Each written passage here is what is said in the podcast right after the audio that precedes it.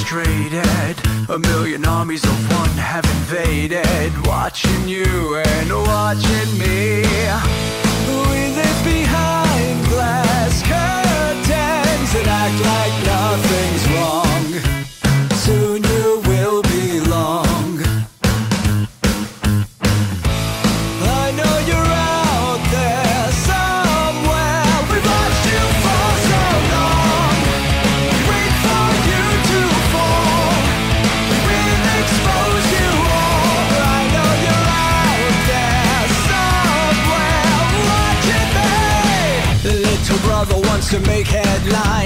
Immortalized. Everyone's got an electric eye with the digital spies.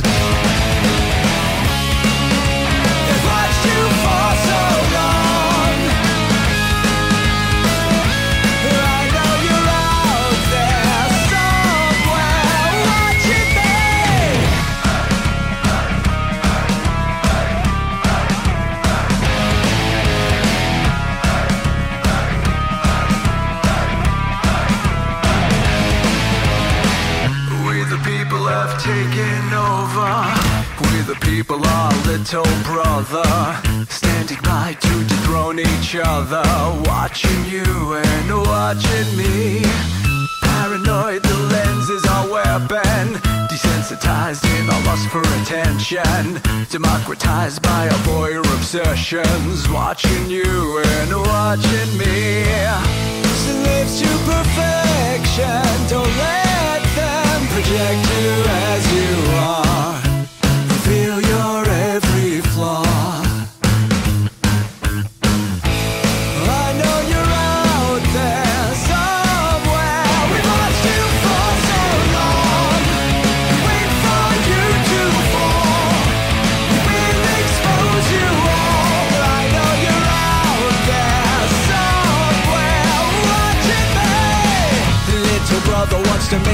Headlines, be immortalized. Everyone's got an electric eye with the digital spies.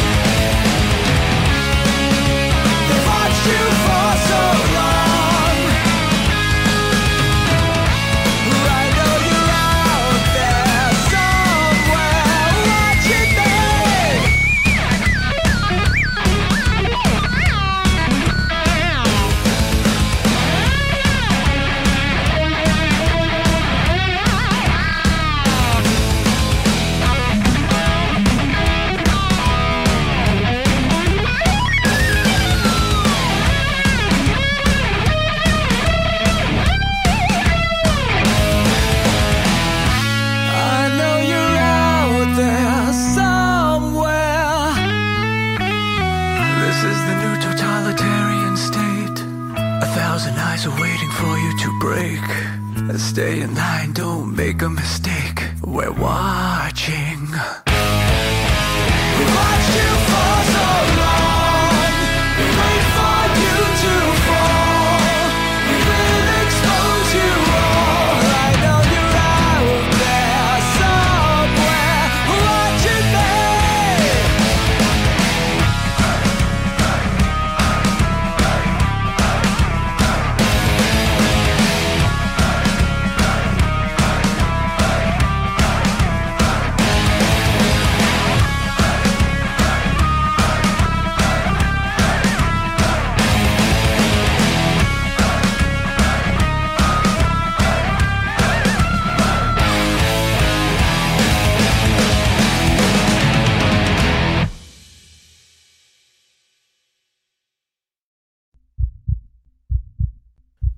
Views and opinions expressed by tonight's guest and topic of discussion do not necessarily represent the official policy or position of Spaced Out Radio, Spaced Out Weekend, Spaced Out Radio Limited, its hosts, syndicated carriers, or anyone associated with this broadcast.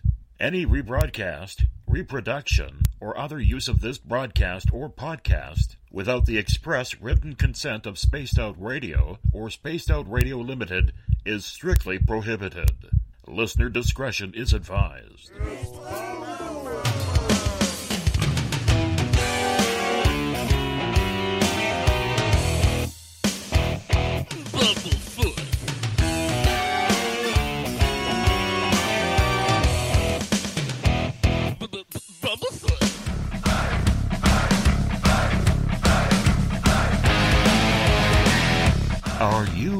You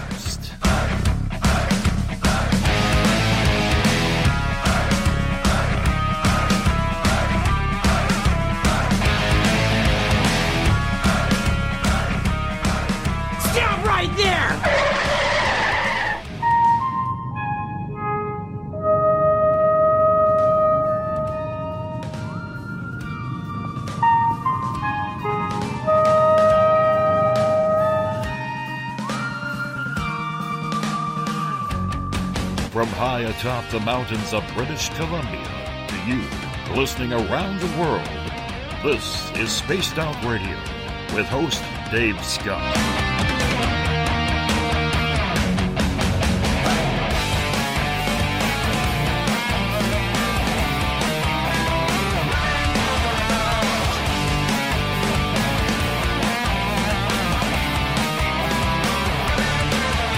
You can follow us on our website, spacedoutradio.com, on iTunes and TuneIn. Follow Dave on Twitter at spacedoutradio.com, on Facebook at Spaced Out Radio Show, or on our YouTube channel, Spaced Out Radio Show. Game on!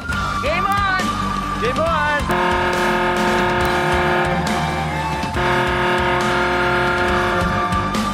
Dave, oh Dave, are you playing with Bigfoot and aliens again?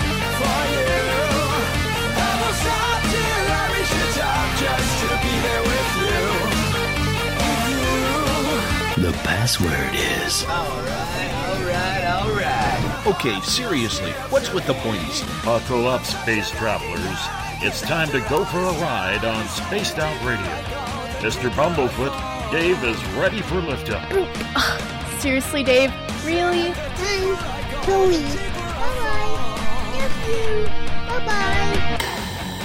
Captain, take your seat on my left. It's time for takeoff. That's great. Start, start, two, one, boost ignition, and liftoff.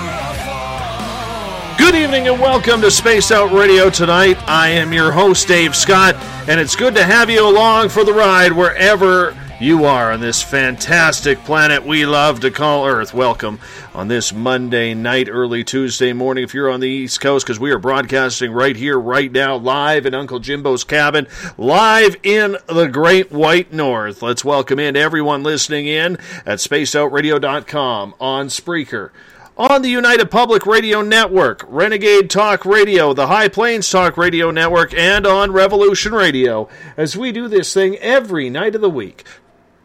Yeah, we do, because we love to. And we are bouncing in and out of every show thanks to our resident guitar god, Mr. Ron Bumblefoot Thal, formerly of Guns N' Roses, currently of Art of Anarchy. Yes, Bumblefoot is the official sound of Spaced Out Radio. Hey, if you want to follow us on social media, you can do so on Twitter at Spaced Out Radio. Give our Facebook page a like, Spaced Out Radio Show. You can also follow me on Instagram, Dave Scott SOR. Subscribe to our YouTube channel, Spaced Out Radio Show. Find us on TuneIn. Download this show and others on iTunes. We are also on TalkStream Live, RadioGuide.fm, and Stitcher as well. Well, we're getting close to Stitcher. So we are all over the place. Our website is spacedoutradio.com as well. Hey, if you want to take part in this show, you'll have to sign into one of the chat rooms, either on Revolution Radio, on Spreaker, on the UPRN chat room, or on Facebook at the SOR Space Travelers Club. And if you're on Twitter, do me a favor, use the hashtag SpacedOutRadio. I will get to your questions and comments in there as well. And I love it, Mark, when you post Uncle Jimbo's cabin on a rainy, stormy night every single night you're in the show. So thank you so much for doing that that. Have you signed up for the SOR Space Travelers Club yet? If you haven't, it's time. Five bucks a month. The draw is this Friday. With that, your name gets entered into a monthly prize draw. You get access to a private posting section on our website. We're working out the details on a few more things for you because you, as our audience, are important. And we're going to give you a heck of a lot more than just access to our archives. While on our website, check out my latest blog. It's on Bigfoot this week. Yes, you're going to not want to miss that one. Make sure you read up on it. Check out Eric Markham's latest in the SOR Space Wire, and if you've had a sighting you can't explain, head on over and fill out a Sightlines report. Yes, researcher Mike Schmidt is waiting for you and your information. We want to welcome in everyone listening in on Renegade Talk Radio live in Las Vegas, right here, right now. And if you're listening in on the United Public Radio Network live on 107.7 FM in New Orleans and over 160 countries around the world, Good to have you with us. And remember, if you are listening on Revolution Radio, the Double R Machine is a donation station financed by you, the valued listener. Head on over to freedomslips.com and donate today. The Canadian paranormal scene is one that is still quite a quiet bunch of groups here in the Great White North. The popularity of the ghost hunt is here, but for some reason, as haunted as Canada is, well, there is still plenty of virgin territory for ghosts to wander around on their own without being bothered by us pesky humans. In the United States, the thrill of finding the haunt is all over the place. In fact, as I've said many times on this show, there are more than 36,000 paranormal teams online in the U.S. alone. Now, up north, that statistic is relatively unknown since, per province, literally, there are only a handful of groups that are on any sort of social media platform. Why is that? Well, we're going to ask our guest tonight, Glenn Ferguson from Chronicles of the Unknown, and we'll also get the perspective south of the border with Randy Plesser from Z Talk Radio. We are also waiting on Derek White Sky Cloud as well to join us. Should ghost hunting teams be expanding into uncharted territory, or do we stick with the theory that there are ghosts everywhere, so really there's no need to travel to far off places to find that untapped haunted resource? Glenn and Randy, welcome back to Spaced Out Radio. How are you guys? Good, thanks, Dave. I'm, gonna I'm get, doing. Go ahead. I'm doing Glenn, great. I, I'm going to get you to turn your speaker down a little bit if you don't mind, because we're getting a little bit of feedback, but that's okay.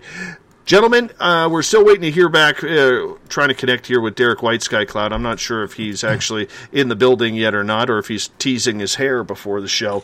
But there he is. Oh, there. Well, we're trying to get him in.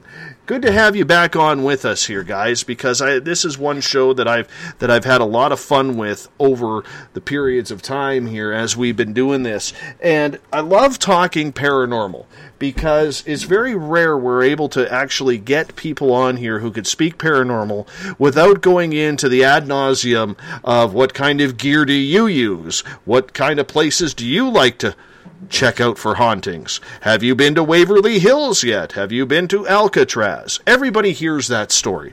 You know what I'm saying, Randy? Absolutely. And, you know, th- there is so much going on out here, you know, on this south of the border. I mean, we're I'm in the state of Pennsylvania. This is the haunted capital. I mean, we're getting ready for sleeping with the ghosts at Fort Mifflin on the Delaware. We're getting ready for the great uh, events at Pennhurst. Oh my gosh, there's so much we're getting ready for. And the teams are getting ready and they're excited. No, I, I can totally understand that they're getting excited, and I love the idea of paranormal tourism. In fact, you know, I've actually went and and started my own paranormal tourist hotspot here in my little town because it was just needed. You know, it was just needed to help raise money for our museum that we have, which is about two miles away from me. And I understand the reason why a lot of these teams are doing this. And Glenn, you've investigated the museum of my house, same as Derek. You guys know it's it's a very nicely haunted place, and the ghosts are always out to play, which is always fun. But at what point, gentlemen, and I'll start with you on this, Glenn.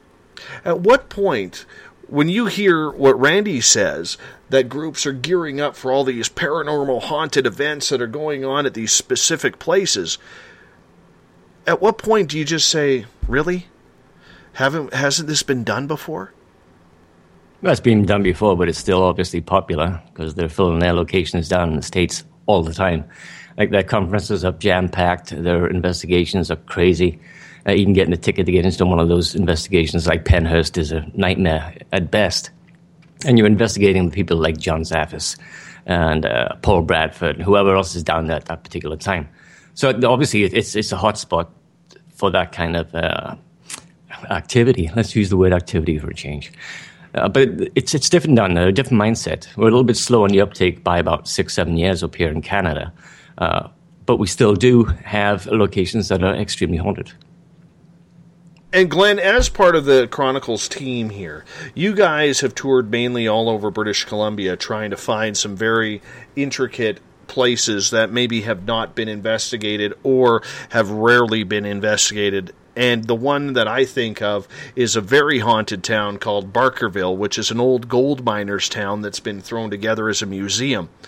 And do you think that a lot of paranormal teams, Glenn, are not enticed by the opportunity to investigate in virgin territory? Well, it was the thing for us. Like most of the more, uh, lower mainland and Vancouver area, it had all been done by numerous groups. It was just time for us to walk away and, and head up north a little bit, see what was going on up there. We heard about the Gold Rush Trail, we heard about Barkerville, we'd heard about uh, Cottonwood House and various other locations on the way it just seemed like a good idea to take off for like four or five days at a time and hit those locations pretty hard. Mm-hmm. And Derek, we bring you in now, if you don't mind, you know, because since you're part of this show and everything like that. I'm wondering, gentlemen, when you guys, Derek, as a team, head out for an adventure, is it exciting for you guys to be able to say you were the first in order to investigate these areas, or does that even matter? Oh, that depends. Uh, I, I re- I would say it just depends on, on what you say who was the first because uh, I mean I know Glenn's been there before. It was my I mean the first time when I went there with the guys it was my first trip. Um, I was all excited. I still am. I'm always excited when I go there because there's always something new uh, at that location and uh, always something really cool to explore you can't. I mean, as much as often as we try to explore the place, there's always something different that you know either they add in or take out, or you know, there's still lots of things we talk about. Um, and we really, be honest with you, I mean, there's a lot of cemeteries there we even haven't haven't come close to. So there's lots of stuff we just haven't. You know, you got to be at least if you really want to be technical, you got to be at least for be be there for at least two weeks or so to really trying to find all locations, but we don't always have the time to do that. And granted, you're using your own budget, Derek, and that always is tough. You guys don't have a television budget. You don't have a a a personal, you know, uh, unstoppable bank account that you guys can can go and do this. I mean, you're doing this out of your own pocket to try and bring some life, you know, no pun intended, into the paranormal community here in British Columbia. But Randy, I bring you back in now, and you're the one who kind of fired it up with all of the this talk about all these you know para conferences and para events going on. Do you think that's good for the field when we gather and go to all of these places that we know have already been done hundreds of times, or does it even matter anymore because paranormal tourism has just grown that much? Well, in this particular case, there are many newbies out there uh, that are coming into the field. The the one I'm thinking of right now is called Paramericon, which is for women. Very interesting. Yes. Yeah, if you check it out, it's on March 4th. Now, you know, this the great thing is I'm about a two and a half hour drive, but it's, you know, women innovators, pioneers, movers and shakers of the female gender on Paracon 2007 you know, or 2017. I'm looking forward to this because what's happening to the field of the excitement of, of investigating is women are taking the the chance now and coming out and at this March 4th Paracon, they're going to be presenting papers and speaking. Now, I think that's pretty cool since they, they've been reaching out, you know, among, you know, the, this newbie community. I think exciting. And also on May 17th, John Zaffis will be talking live in New Jersey. And, you know, we, we're used to the cost. It's so expensive. It's only $10 to go to Gettysburg. So if you're interested in the field right now, a tank of gas and 10 bucks. If you're interested in meeting uh, the gentleman from Ghost Hunters, Joe Chin, uh, John Zaffis, etc., it's 20 bucks.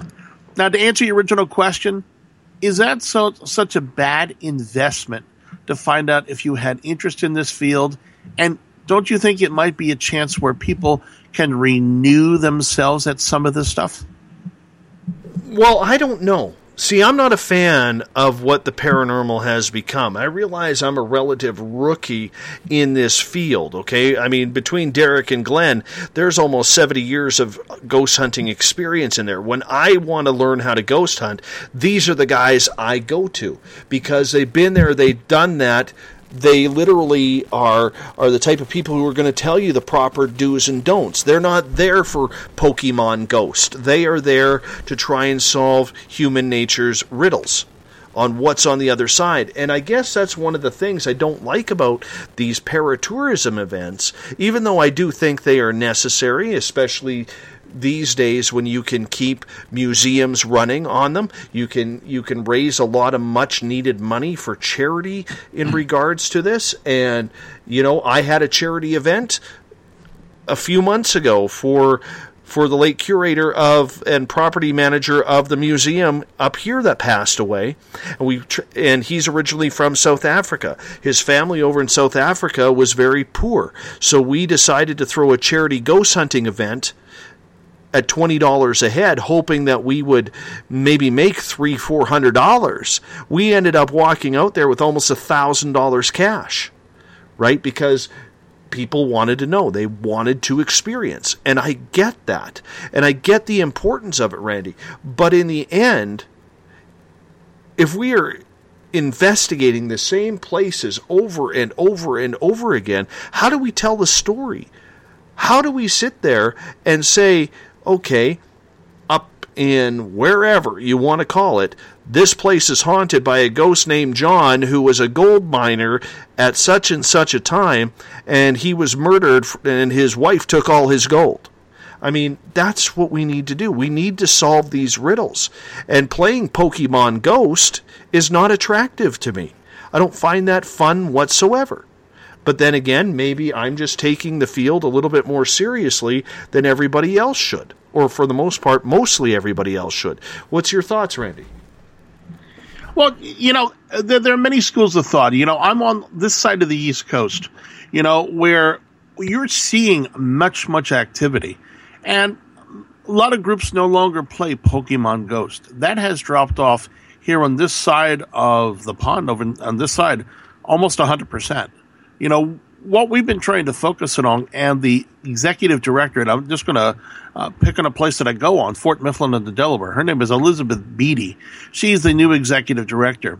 They've held numerous events, not for Pokemon Ghost, but to try to talk about the siege, which is you know a basis of the American freedom, which took place on November 3rd through November 15th, 1777 uh, trying to get back to the essence of what the hauntings are all about. There's over 200 bodies that are buried in the ground there, and it's hollow ground, and it was a U.S. military fort until 1962.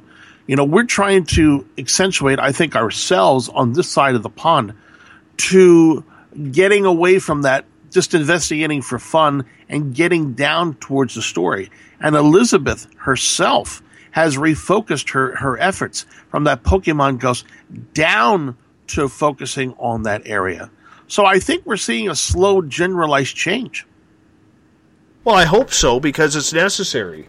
It's very necessary. Derek, when you look at it, and after everything you've heard us say here, what are your thoughts in regards to whether or not we need to be taking this field a little bit more seriously, combining the brain power that many have in this field to try and find some proper answers rather than playing a game with ghosts? Well, I don't know about any games, but I know people like to play games because they'll uh, have a tendency to uh, call out, call them out in a very negative way. You know, I dare you to come. I dare you to show yourself. I've heard, I've, we've had dealt with people like those before. Uh, or they would actually, people would harm themselves to see if, if someone, something would uh, show as an apparition. Um, in my field, I mean, you know, when I work with our, own team, we've never done anything quite like that. We come out professionally. We do our work uh, as a professional team. So, I mean, it depends. I mean, the media today, the public today, are looking for something totally different, and they're they're, they're trying to change up now. Where, yeah, they used to have, they're wanting to do an all girl team, but you know what? That's been done before, and um, that was back in the early, or I would say mid uh, 2000, I would say 12 or 13. There was a, a bunch of girls that it, uh, they were a paranormal team, just women only, came on TV for a bit. Probably never lasted longer than a year.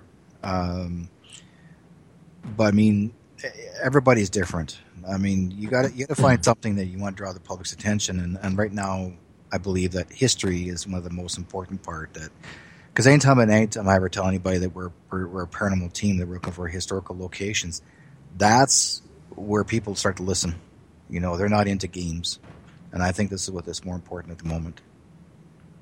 Well, I think it is more important. And Glenn, do you see in your talkings, and you're talking paranormal literally every single day, do you see people starting to take this more seriously, or do you see people still doing the same old, same old when it comes to wanting to play with ghosts and just have that fun experience, much like going to an amusement park?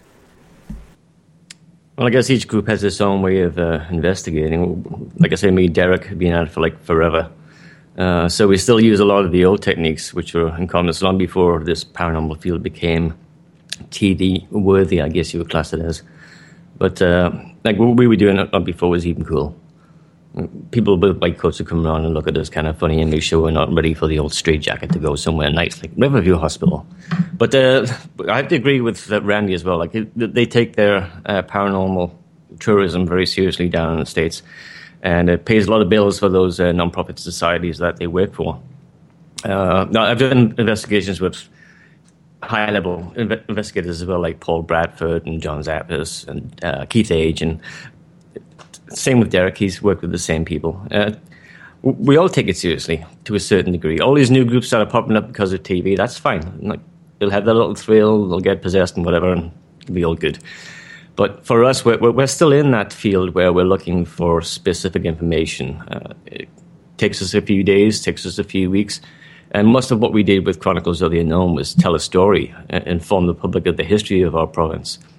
You'd be surprised at how many people don't even know what Barkerville is who live here in BC, were born and bred in BC, and have no idea where it is. So we can impart some sort of historical information as a paranormal tourism type look at what we're doing. Then it makes a lot of sense for us too. I can see where it makes sense, and I can see the teaching that goes along with it. I really do believe that that is a good thing. The more people we can get involved with this, the more people that we can answer questions to, I think that's very important. Okay, because the more people who open their eyes and realize that this is a real field of study that should be taken seriously, to me, has no detractors. It's all benefit for what's going on. And I get that.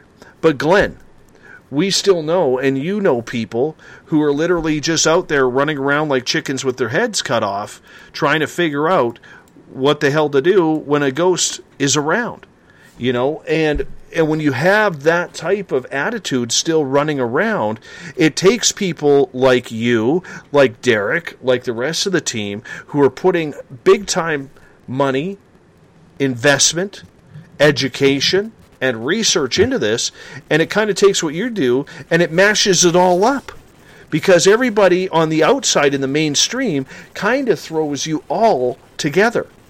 They throw you all into the same bag. They can't tell the difference between, you know, somebody who's playing Pokemon Ghost compared to somebody who's doing real research for the better part of trying to find answers to the reasons of life after death and is it there? They're not doing that. And that's the unfortunate part because it's not so much the people who are in the field, it's the people who are looking into the field from the outside wondering, what the hell is all this about? Yeah, I see where you're going. Uh, but I think for the majority of those who have actually taken the time to form a society, as opposed to just a ghost hunting group, uh, the, the, ones that have put the effort in, uh, the ones that are actually making the effort to do the real research as opposed to the Pokemon stuff. Randy, what's your thoughts on that?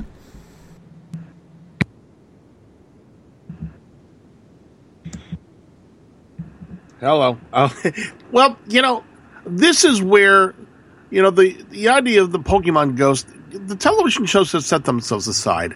My wife and I in 2009 worked with Fort Mifflin on the Delaware to try to bring and educate the public on what we believed is a standard and created a standard. I was on the front cover of the Philadelphia Daily News, which is a large metropolitan newspaper here in the, in Pennsylvania to try to accentuate my understanding personally of Christianity and hauntings and talk about, you know, the beginnings of what I believe is standardization. What we were doing was we were taking uh, five people in per Sunday to give them an, a chance not to go Pokemon ghosting, but to try to train them into the correct facility of why we do this and try to move forward to understand this is just not here for excitement and glory, that we're actually doing paranormal research. You know, the idea of paranormal research is they got to go out for an investigation for two hours and then come back and now listen to their EVPs, etc., and come up with theories what they found based upon the evidence. Many people had complained that it wasn't exciting. And I said, this is where the idea of what you're suggesting, the Pokemon Ghost, got set aside. With the attrition rate right now falling off because of the television shows, what is left behind right now are the serious researchers. And these serious researchers are beginning to start to come out. Uh, I have a place on Facebook called the Supernatural Standardization or Supernatural Standards. Uh, it is now increased to 450 or 465 people so far. So there is a autonomy coming together in this field that these people no longer want to run around and go to the ghost hunting uh, place of the week. They want to take this seriously and write the storybook. Uh, for instance, like uh, Valley Forge, Pennsylvania, and the uh, the idea of the uh, battle at the Revolutionary War. We're taking this a lot more seriously. You know, we've wasted a lot of time and effort and money on investigating. We've asked, you know, my wife and I have put out, and I'm going to give you a figure uh, that is probably most close to true. We've put out almost eighty thousand dollars, Dave, uh, in equipment, in traveling, and in expenses since we first started this. So we, have taken this seriously. We've invested in it. I have over 65 cameras, lots of equipment to go document and start writings of a book that I would like to do. So the investment capital that you put into this field should be uh, turned in just like the you know the Warrens. The Warrens published books and whatnot, but here they're taking it a lot more seriously. Uh, they're they're looking the the idea of para unity down here is coming together. They're starting to refocus themselves on coming together, and these you know the, these women that coming together on March 4th are exciting because they're researchers. You know, they're different uh, sides of a coin nurses and doctors and attorneys and teachers coming together. I just find this stuff exciting. 80 grand. Yes, sir. That's a lot of money, man. That's a lot of money to be chasing some imaginary phenomena that some people believe. I spent, 30, I spent 35 grand That's just on one conference. Yes, yes, and a good conference it was, Glennard. A good conference it was. It was You know- a lot of money, though. Yeah, I, I can understand that. But let's let's take a look at the the financial value of this. I think a lot of people don't fully understand, you know, the commitment because it is an addiction. Let's face it. Anything we do that we enjoy becomes an addiction. And then you want the latest gear, you want the latest trends, you want to get to those places that maybe are popular or where nobody has ever gone before. You know, so it does keep you on the hunt and it keeps you moving because you want to try out every piece of equipment just to see if you can get that one inch closer to solving the riddle. So, is there an end point, Glenn, where you finally have to say, you know, $80,000 for a lifetime of ghost hunting? So far, you spent tens of thousands of dollars as well on your own gear, on your own conference, absolutely everything. Where do you think where do you think that goes? Is it worth it? I think it's worth it. It, as well as building a reputation for yourself with clients uh, and the community when you're doing conferences like that, it's definitely worth it. It, there's never going to be any stop to how much money you're going to put out into this field. Now, there'll be new gear coming out pretty much on a weekly basis right now, which is insane. Uh, new gear, new possible thoughts on how to investigate, uh, new techniques. Uh, it's always changing. Now, you can't sit there and expect to still use uh, tricks of the trade that we were using 30 years ago, although we still do occasionally because they are effective, even though they were not based on any sort of technology like hanging string from the ceiling on tacks was great. And you stick a camera on anything moved in those strings, ooh, we have some slight activity. We forgot about breezes at that point. So yeah, I think it's it's well worth the money in the end. Derek, as a psychic medium on paranormal investigations, I know I've asked you this before in regards to gear and everything, but you are your own tool. Do you see a purpose of spending thousands of dollars on pieces of equipment that we don't really know if they truly work or not until we get them? Yes, Dave, I am a tool when you turn me on. Uh, Yeah, I'll give him that. That was good. That that was good. You're on fire tonight. Sad. yeah. Um, well, now I got to repeat the question again. Well, yeah. Well, uh, j- just because of the whole fact, Derek, you know, as a psychic medium, you you were used as a tool. You were used as a as a piece of equipment in order to contact the spirits on the other side. Now, when you sit there and you look at all this type of equipment that you know Glenn has, Mike has, Troy has, and other paranormal teams have investigated or have invested in, do you see the value in all of that, or has technology really lost the flair or caused the loss of flair of imagination and senses? I think what everybody's keep looking for is the science of it. Uh, I'm sure Glenn would agree. Um, and you guys would agree is that you know we that's why we try to make comparisons. Like when I go in to do the review and I say what I see and feel, and then Glenn will go equipment with the guys and they'll see they'll go around do the same thing and see what we pick up and then we compare those uh, uh, sounds and uh, picking up and see what we get and see if those actually did happen. Um, because they're looking for you know who it is, what it is, uh, what the story is about. Um, I mean, you can anybody can tell a, le- a story of a legend, you know, and a lot of times we can be fooled, and, and you're going in there and you want to, you know, you're hearing what someone says, and that's why Glenn brings me in because instead of him telling me what the story's about, I go in there and I see if it really did happen, if that sort of thing really did take place. So instead of me telling me anything was going on, I go in there and I'm doing the investigation. I mean, anybody can tell me a story and say this is a legend. I won't listen to it. I won't believe them until I go in there and see what I get, because it's like people think it's spoiled, but it's uh, anybody can make up a story. And I go in there and I do what I can do, what I feel, and if that's exactly what I see, and I've been, I'm very honest about it. But if I don't get anything, you're going to hear me say, "Nope, I got nothing." you know, and uh, it may not be as strong as it is. And then it, depends on the team itself. If you want to go in there singularly by yourself, on camera, um, and record, or you just leave the equipment in there by itself and see what happens from there. So it's it, it depends on on either way of investigating.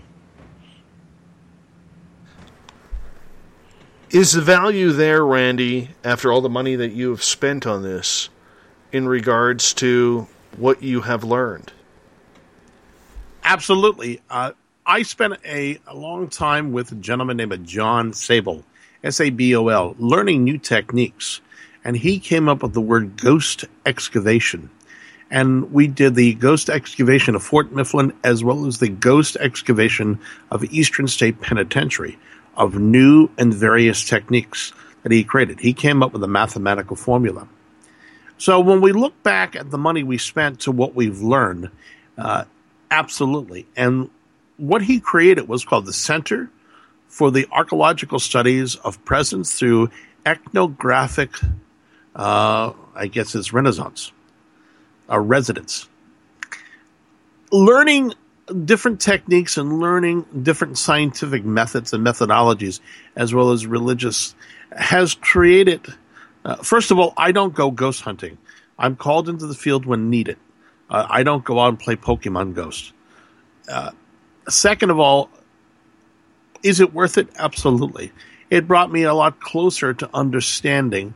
You know, I just lost my father uh, 11 weeks ago. So it brings an understanding more closer to death uh, what you do, what you live your life, and it. These different techniques have brought me closer to the understanding of what life sometimes really means, and it sometimes it's very eye, eye awakening. Please go ahead. No, no, we were listening to you. You continue. You know, when you become a ghost excavator, we, we did uh, acts that I have on a DVR system that of different soldiers dressed up, etc., uh, doing different uh, ideas of what he felt was presence. And we did live on a local large radio station down here, and we were getting a lot of strange things. So his idea of his investment dollars and what he did, and if you look him up on Amazon, I think he has 12 to 14 books out there. You, you're talking about books that are not Pokemon Ghost. You're talking about books that are written by men who are dissertating theories and testing theories and writing papers you know, based upon scientific and religious phenomena. He has presented papers in Scotland, and he's also done things too. So I invite people to check him out at ghostexcavation.com. He's a great man. Uh, he is an actor. Uh, I, I got to spend a lot of time with him. He he acted with uh, Arnold Schwarzenegger uh, in one of the movies. Uh, he is um, was in one of the James Bond films, and instead of staying where he was, he sat down with me and talked to me about my investment dollars and what I can do in order to take my college education. Because he was an adjunct professor down in Mexico, and said, "You know what, Randy? Don't go to the way of, of the meters, or he calls them presents. Why don't you learn a nef- different technique and try something and be a little more scientific and educational? Is there enough science, Randy, in this field? Do we have the brain power? Never mind the investigative power, but do we have the da- the brain power to claim what we are doing is scientific? that's part of the problem. And you know, what we're still seeing is the fallout of American television. Now, I am uh, in a location right now where Ghost Hunters television show thrived. If you've got the DVDs, I'm in the area, 100 miles each way, uh, where, where I'm sitting. Ghost Hunters, you know, led led the the chance. So the Pokemon Ghost theories, the groups did because now we did it and we saw it on television just like a roller coaster ride. That is now in the past. The television show is now gone. And what we're looking at is trying to take our investment dollars and now look at the books written by Hans Holzer, by Lorraine and Ed Warren, and books are boring. Books are boring because what we want is we want the excitement of Pokemon Ghost. My friend Chad Stanball and I want to sit down and write a research book based upon what we've done, our investment dollars, and some scientific theory. So I think we're slowly getting there.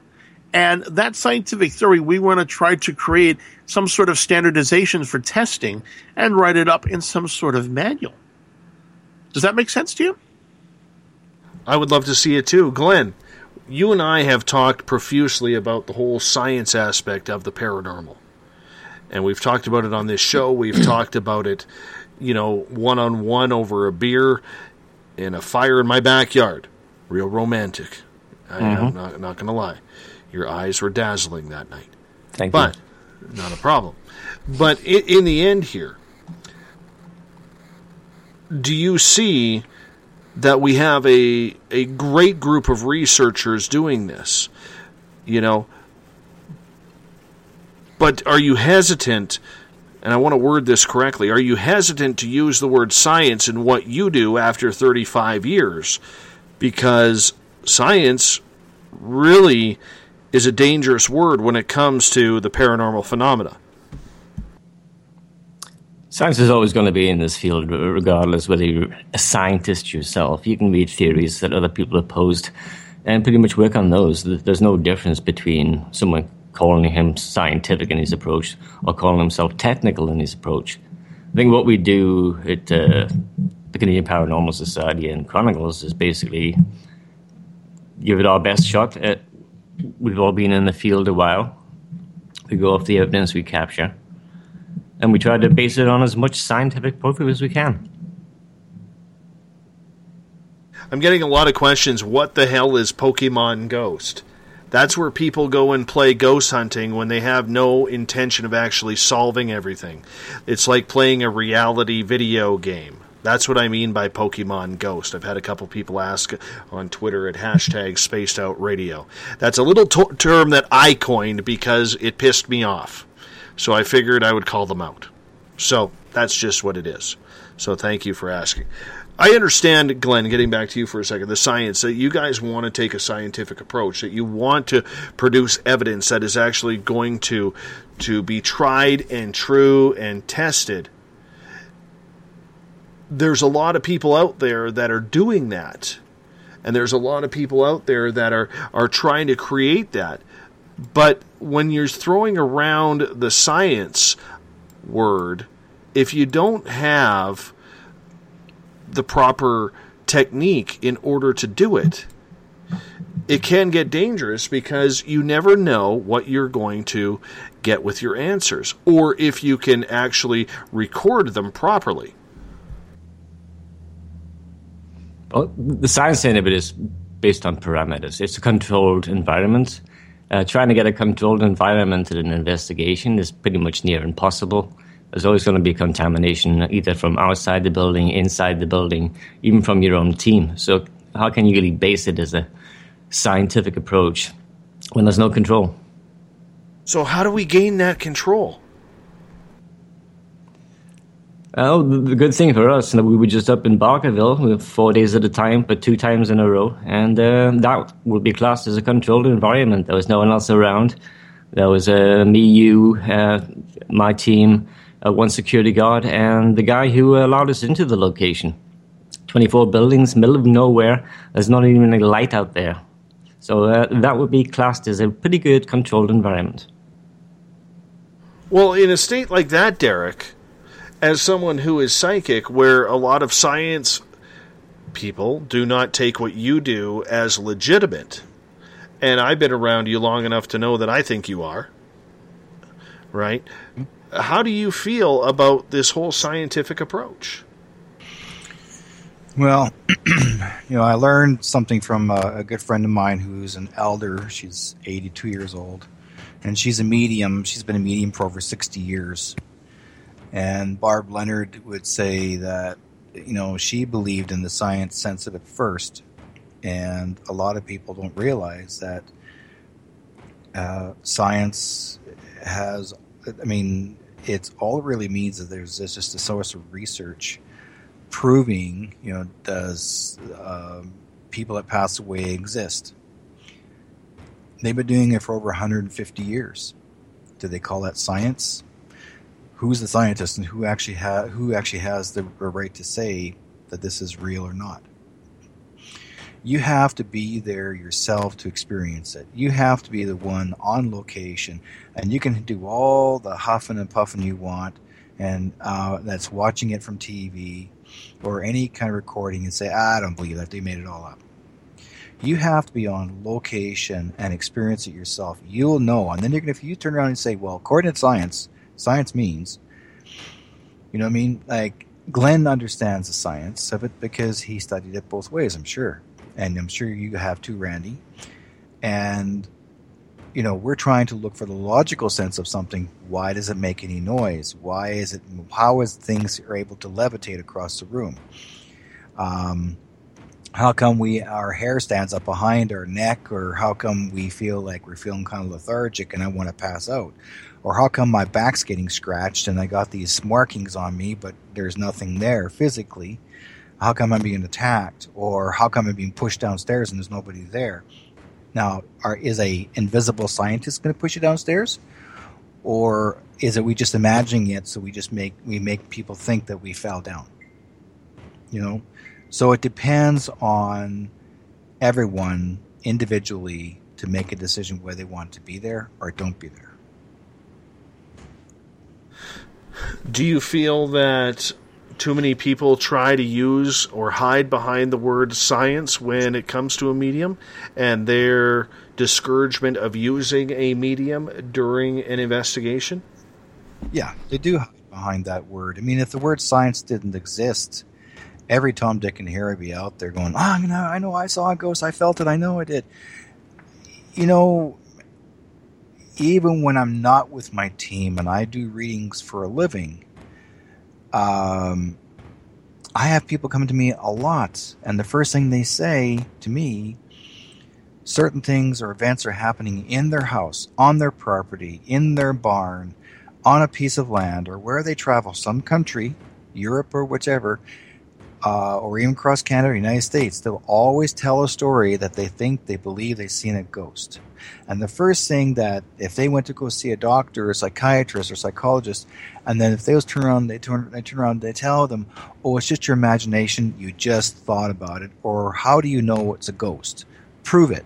Prove it's a ghost. What is a ghost supposed to look like to you? Does it look like Casper? You know, that's the first thing they do because well, I don't know. It looks like Casper, but I mean, it has give you a, some sort of an idea. It has got some some sort of form. Maybe it's shadowy. Well, how do you know? Maybe it could be somebody reflecting uh, their shadow from behind a building somewhere to make it look as if there's actually someone standing there. You know, they're going to come up with everything and every which way to detract you to make you believe that it's real. And even a parent will tell their child the same thing. Oh, it's just his imagination. It's just his imagination. And so the child begins to learn that it's just his imagination. But we still need to understand that we do have images that appear before our eyes, and we're not blind or, or, or nor are we stupid or dumb. We do have a belief, something in our eyes or our, in our in our uh, eyesight or how we experience things. I mean, I know I, there's things that there's no way anybody can tell me how I did not experience certain things in my life. And I've seen some of the craziest stuff that I never thought I've ever experienced and no scientist who they think they are can tell me what I don't like, or what I uh, have imagined or not imagined, because I've had witnesses there that watch the same thing. I got some I got some really good comments, Derek, that I want to throw out there, and this is from Eric Markham, our resident scientist around Spaced Out Radio and a paranormal investigator as well. He says science is a tool, not a goal in itself. John at hashtag Spaced Out Radio says science tells us that we can't possibly exist. Go figure. Canadian Joe says in more advanced society, it's called science. In a less advanced society, it's called magic. And Eric at hashtag Spaced Out Radio says, so right. Scientists have to have faith too. They believe in theories without proof. Scientism, I call it a belief system. What's your thoughts on that, Derek? Let's put it this way: when I was born, was I born through science, or was I born through an image of what my parents wanted me to be?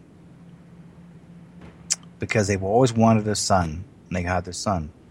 But my mother believed that she doesn't know why, but she had a dream or a vision that she thought she was going to have a son first. And then these ladies that my mother spoke to before I was even in her thoughts, she was a single woman, woman one time, and she went to see a tea leaf reader, and that tea leaf reader told her that she was going to have a son that actually will be able to do the same thing as what she is doing by reading the future. My mother had no idea, and my mother never told me anything about it, about me having a gift until 35 years later after I was born. She said, I already know that because a woman told me that when before you were born that I was going to be doing this for a living. And I never even talked about it to my from my to my mother for a long, long time. Or even knew that I had, you know, my mother knew I had a gift, but she never kept me away from from believing in it, from what I was doing. so I mean, there's different ways of believing what science can be, and we can look at we can be talking about this for hours. Well, the good part about it is we have two hours and ten minutes to go here, so we, we can talk about the days. Absolutely, and, and you know we'll continue that talk until the top of the hour here. But when it comes to science, Randy, in regards to it, is it a matter of we wanted as paranormal investigators to be taken so seriously, to be taken with such great respect for the research that we are performing in this field of study that we will go to any length possible to try and and get it taken seriously on a scientific route. Because I'll tell you point blank, Randy, I don't know how you are for a talk show host but the minute I have I am approached by a paranormal group to come on this show, and it happens about 3-4 times a month, I can honestly say that the minute they use the word that we conduct scientific study, I'm out. I'm out because I can guarantee you 95% of them have no idea what they are doing through science. And I ask you that because if we want science, mainstream science, to take us seriously, I don't think personally we can be throwing around the S word as much as we do in the paranormal field. Part of the problem here is how do I measure what is or isn't in the scientific realm? And that is the question we've been trying to come up with to understand because what is an investigation? How do we conduct it? What do we do? Where do we go with it? What is the word science and the applicability of understanding what science can do? You know, is science going to explain what it is or isn't? I mean, it, it, it's a generalized term to go nowhere in most cases because a lot of people don't take this seriously. Now, you know, Glenn, I've known for a long time, and you know, Derek, and you know, we've been hanging out here, you know, on this great show. And, you know, we're all seem to be on the same page. But the problem is when we get down to understanding what an investigation is, nobody understands, so everybody thinks they're correct and right. So when you start saying the word scientific realm or understanding a religious realm, it's made up on the fly. Everything's made up on the fly. There's no manual, there's nothing at all. So therefore, Dave, Glenn, and Derek all have applicable theories and all are correct. And that is where this fails. And it fails and it fails because we need a way of measuring some of this stuff. And this is where I'm told that my standardization theories are all wet. Do you agree or disagree? I think you're right, but I mean, on the flip side, and I do want to say, Mr. Skeptic at hashtag Spaced Out Radio, he's being kind of sarcastic here in a funny way. He goes, "You guys are right. Science is a lot of bunk. Doesn't work." And he shows a picture of a smartphone and a nuclear bomb going off. Yeah, we know that science is credible for a lot. It has given us a lot of answers. Okay, and we can get into the whole debate of science, whether or not you know they're holding back certain information or they're not. When it comes to the paranormal or the cryptid world, and this is the whole point of this conversation, and I'm directing it to everyone, just not Mr. Skeptic here, because I can snark him on the air. Okay? What it is, is science to me, and I'm sure to the other men on this panel as well, is about theory. We have to prove or disprove theory to see if we are able to get to some sort of solution, find some sort of answer. And when it comes to the paranormal or the cryptid world, we always seem to say, nope, doesn't exist. Nope, impossible. And all of a sudden, we are putting scientific theory on the shelf and using our own personal opinion as fact. That's what I don't like about it. And that's why, when it comes to this field, I question it with guests like Randy, Glenn, and Derek because it needs to be questioned. How come we don't question things about scientific research in cancer? And I'm generalizing here. Okay? We use science to try and find that answer. Now, personally, I believe there is a cure out there, but healthy people are not profitable people. That's just me. Got my tinfoil hat on when I say that. Okay? But the whole point is when it comes to the to the paranormal and it comes to the cryptids like Bigfoot, read my blog. Read my blog that I just that just went up at spacedoutradio.com. Okay? Read it. It's about this exact topic. How do we take things seriously if these scientists, who are brilliant men and women, are willing to study anything? They can tell us there is oil on Titan. And yes, America, I know that's going to create you guys wanting to get freedom on Titan. Okay? But the whole point that I'm trying to get at here is if we can go into space billions of miles away to find oil on Titan, and we take that scientific research seriously, why do we have such a, a hate on against trying to prove science in the paranormal? Is there life after death? Does Bigfoot exist? That's what I don't understand. And I don't agree with that. Randy, we got about 30 seconds. I'd like your opinion on that one of the things we do, we are interested in making money. We're not interested in theories. Let's get away from making money from this this whole idea, and let's go back and refocus ourselves on applicable theories, create theories, and then try to give that theory to you, Glenn, and Derek, and then re come back here again in five months, and then talk about the theories. Absolutely, I fully agree.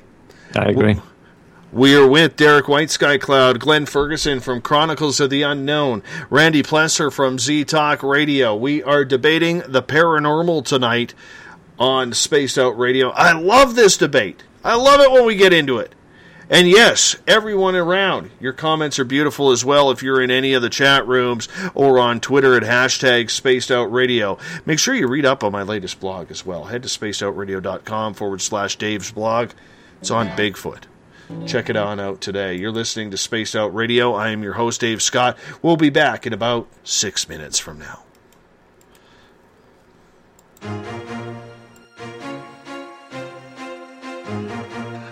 From coast to coast to coast, Blacklight Uncharted is taking on the paranormal across Canada. From ghostly hauntings to the UFOs flying above in conjunction with MUFON Canada, they're closely investigating what's going on in the northern skies and checking out the apparitions that walk among us. Check out our videos right here at spacedoutradio.com. We want to know your thoughts, we want to hear your experiences, and we want you to share your stories. The answers are out there, and we intend to find them. Would you like to become one of our space travelers? All you have to do is click on the Space Travelers icon at spacedoutradio.com. For only $5 a month, you can get access to some great prizes, as well as private monthly shows, newsletters, and a members only section on our website. Become a space traveler today. Looking for news beyond the mainstream news? Head to spacedoutradio.com and check out the SOR Spacewire. This is Spaced Out Radio's Eric Markham, news director for the SOR Spacewire. Daily, I will bring you intriguing stories and outlandish reports from what's going on around the world. UFO sightings, paranormal activity, conspiracies, alternative health, and so much more. And if you have news, email me at news at spacedoutradio.com. Have you had an experience you can't explain? Had a run in with ghosts, maybe Bigfoot, or seen lights in the sky? Hi, I'm Mike Schmidt from the SOR Sightlines. I'm here to investigate your sighting. Head to spacedoutradio.com and fill out a report on the sightlines. All your information is 100% confidential, and I will help you figure out what you've been seeing. File your report and let's find out the answers together. Visit purpleplates.com today. For over 40 years, the Purple Energy Plates have been delivering amazing results for their many customers. Inspired by the great genius Nikola Tesla, the harmony, healing, and energetic effects of the plates have proven over and over to be beneficial and often miraculous to thousands of customers. With their money back guarantee and the many benefits, how can you afford not to get one? Check their site for daily specials and choose from their many energy products. You won't be sorry. Visit them today at purpleplates.com for mind, body, and spirit, and expect a miracle. Are you interested in advertising on Spaced Out Radio? Head to our website at spacedoutradio.com and click on our advertising tab. There, you will find an assortment of ways you can get your product out there with us, from radio commercials to banners and social media. Have a product you like our hosts to endorse? We can do that too. Visit spacedoutradio.com for more details. Have you got your Cosmic Passport? If you need one, tune in to Cosmic Passport on Spaced Out Weekend. This is Elizabeth Anglin, ET experiencer, spirit medium, and host of Cosmic Passport. Each weekend, I'll be bringing you interviews and support from other paranormal experiencers and the best in intuitive spiritual guidance from across the globe. It's all happening starting at 9 p.m. Pacific Time, midnight Eastern, on spacedoutradio.com. From British Columbia to Northern California, Pacific North Weird has Cascadia covered.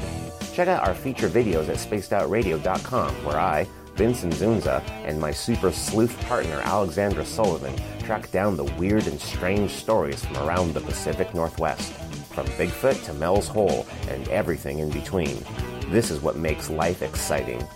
So why report the normal when we can report the Pacific North Weird right here at spacedoutradio.com. Oh, there's only one way to rock. Loud and proud. In high definition. Radio 702 Rocks. Las Vegas. Every Saturday and Sunday night, as Dave Scott wanders aimlessly in the wilderness, you can come hang out with me, James Tyson, in Spaced Out Weekend. Starting at 9 p.m. Pacific, midnight Eastern, I'll take you along as we talk with some of the best experts in their fields. SpacedOutRadio.com is the place to find us. So sit down, relax, put your feet up, enjoy the topics like the paranormal, supernatural, intuitiveness, and so much more. Hope to see you there. Don't have time to listen to Spaced Out Radio Live? Wherever you are, the car, the office, the shower, or even if you're traveling, we're right here for you. Each Spaced Out Radio show can be found on iTunes, TuneIn, and on our YouTube channel, Spaced Out Radio Show. It's the perfect way for you to catch up on our shows. For more information, just head over to our website, spacedoutradio.com, and tune in to us today. The views and opinions expressed by tonight's guest and topic of discussion do not necessarily represent the official policy or position of Spaced Out Radio, Spaced Out Weekend, Spaced Out Radio Limited, its hosts, syndicated carriers, or anyone associated with this broadcast. Would you like to connect with us? Head to spacedoutradio.com for all your latest show info. And hit us up on Twitter using the hashtag Spaced Out Radio. Now, back to Dave Scott and SOR. Welcome back to hour number two of Spaced Out Radio. Tonight, I am your host, Dave Scott. Good to have you along with us. Tomorrow night on the show, Mike Ricksecker, author of many paranormal books, will join us. We're going to be talking ghosts, more paranormal hauntings, what it's like. And in hour number three, Vanessa Hogel, Mike's radio partner, will join us as well to talk about the spirituality of paranormal. On the flip side. It'll be a good show. 9 p.m. Pacific, midnight Eastern Time at spacedoutradio.com. Hey, if you want to follow us on social media, you can do so on Twitter at Spaced Out Radio. Give our Facebook page a like, Spaced Out Radio Show. Tune us in on TuneIn. Download this show and others on iTunes. And our website is spacedoutradio.com, where we have a plethora of features for you, including joining the SOR Space Travelers Club for just five bucks a month. We want to welcome in everyone listening in on Revolution Radio. The Double R Machine is a donation station financed by you, the valued listener. Head on over to freedomslips.com and donate today. We are live in New Orleans on 107.7 FM on the United Public Radio Network, also heard live in over 160 countries around the world. Thank you so much for joining us. And we are also live in nighttime fashion in Las Vegas. Yes, Renegade Talk Radio is the place to be if you are in Sin City to catch us live. Bill Cardwell has set the password for tonight in the SOR Space Travelers Club. Baccalaureate is your password. Baccalaureate. Make sure you use it wisely, Space Travelers, as we continue on this realm of the unknown. We are talking with Glenn Ferguson and Derek White Sky Cloud from Chronicles of the Unknown from Z Talk Radio. Randy Glesser, Plesser, pardon me. Gentlemen, welcome back. Hey, Dave. All right. Glenn, you wanted to mention something about the scientific aspect of everything. Oh, I thought you were going to ask me a question. Uh, on the science end, you know, what we do is uh, look for rationality in everything that happens on an investigation. Not so much the scientific thing.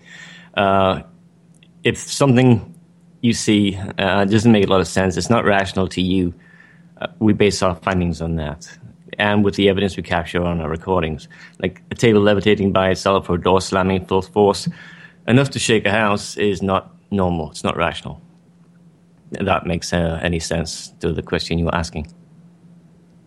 Derek, your call. The other night, I, I heard that Glenn was levitating. Uh, oh, sorry, I forgot that was that was just he was just actually sleeping. Yeah, Uh, right. Mm-hmm. well, go ahead. Go ahead. Go ahead. go ahead, Dave. well, I want to get to a comment from Muji Boy here on Twitter at hashtag Spaced Out Radio. He says, blaming science for the failure of paranormal research. Do the para researchers all have master's degree in Bigfoot poo? No. But I can tell you where I get a lot of my information from. Eric Markham, who is part of this team from the SOR Spacewire, he does have a scientific background. He's got a bachelor's degree in science. So when I'm getting my answers, if I have a question about science and the scientific persona of the paranormal, I go to him. He's the expert in this, not me. Why wouldn't you? I'm I'm just a, ju- I'm just a journalist, man. Okay. I'm I'm the expert in finding ghost poop. I want to see that pile. I do. Yeah, that's I want to see big that. hand, pile. it's a handful of marshmallows. Yes. And I, and I'm the one that gets to sniff it. Mm-hmm. Yeah. Authenticity, yeah. Mm-hmm. He's the baker. Absolutely. No, so I just wanted to to say when I go off on science, it's because I have gone to a scientist. I have gone to someone who's not only a scientist but a paranormal researcher and he is trying diligently to combine the two. So that's the reason why when I go and try and get my answers for science questions regarding the paranormal, I do go to someone who does have a lot of expertise in this. And Muji Boy is now asking exactly what kind of education do you need to be a para researcher? The answer is none. You're absolutely right. And that's part of the problem we have with the paranormal in regards to the fact that we have non scientists, too many non scientists, claiming to be doing scientific work when they don't have the education background to do so. I'm agreeing with you on that. I'm totally agreeing with you on that. You know? Well, you know, if you got a grade two education and if you're a hillbilly, you're Jethro. Huh? Huh? Where, Ah, that's nice. Where did that come from? He's looking at his papers, looking through his papers. Oh, that's where it is. Mm-hmm. Anyways, let's move on here. I got some questions. This one comes from Eric at hashtag Spaced Out Radio. And Glenn, we'll start with you on this one. What percentage of ghost hunters do you think are in it strictly for the entertainment and money rather than to learn about the subject? I'd say it's about 50 50 right now. Uh, there was a lot more maybe a few years back, but uh, like Randy said earlier, that, that kind of Mickey Mouse television show is dying out. Even though uh, I have to give the guys from Ghost Hunters kudos. They were innovators of getting that kind of show out there with the reality style TV. Everything else was kind of scripted. Uh, like uh, Most Haunted was scripted from the start, from top to finish. Good show as well. But uh, it, it, things have changed over the last little while. What has changed? Just the dynamics. People get bored after a while. All those thrill seekers that got out there in the beginning formed their own groups, uh, had their fun, and all of a sudden it's dying out. Uh, their favorite shows have finished their seasons. Uh, it's time to move on. They, they, get older. It's generally the younger crowd, the ages of, say, 15 to 19, 20 years old, that are just starting their group for the first time. They've watched enough seasons of various other shows and they have a rough concept of what's going on. Plus, they go to the library and get some books, hopefully. But th- things have changed. Like those have gone now. Now the, the, guys who are hanging around right now are the ones that have been there before these paranormal shows even began. So, are you saying, Glenn, that you feel that the popularity of the paranormal that we've seen the last decade is finally starting to die down, and it's only the people who've actually fallen in love with it and wanting to take this to a different level are the ones who are investigating now?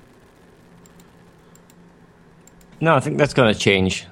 Obviously, the kids that are out there watching the reruns of the shows right now are going to get interested and hopefully get into the field with a good sense of what they're doing after watching numerous episodes of whatever show they're into. But uh, I think it's going to change. It's going to slow, slacken off a bit. You know, the interest has died down uh, for the media, which is a good thing. But on the other side, it's not a good thing. Like we're five or six years behind up here in Canada, trying to keep up with the Americans down there uh, and their ways of investigating, their ways of promoting what they do. Uh, so we may even be gone before they even had a chance to do something up here north. Randy, what's your thoughts on that? Do you think it's a 50 50 split between people still searching for that elusive dollar and actually trying to learn something, what's going on? Well, I only can comment on this side of the pond. It, it's dropping off tremendously. You know, here it was almost 80 20. 80% being wanted to get paid, wanted to do television shows. Again, I'm in the state of Pennsylvania. This is where some of the television shows were born, uh, filmed, etc. They put people to work, paid families, and in the end, it turned out to be nothing but, you know, a paycheck. In the end, this field has turned, and I agree with Glenn, at 50 50 or even less, of people taking it a little more seriously. The investment dollars that people are putting out for this, uh, you know, are, are tremendous. But what do you do with all of this equipment? what was suggested to me in 2012 uh, with a, uh, a medium from California was the preservation of the TV show and putting it on YouTube. Uh, I interviewed one of the things I, have interviewed groups around the United States since 2012.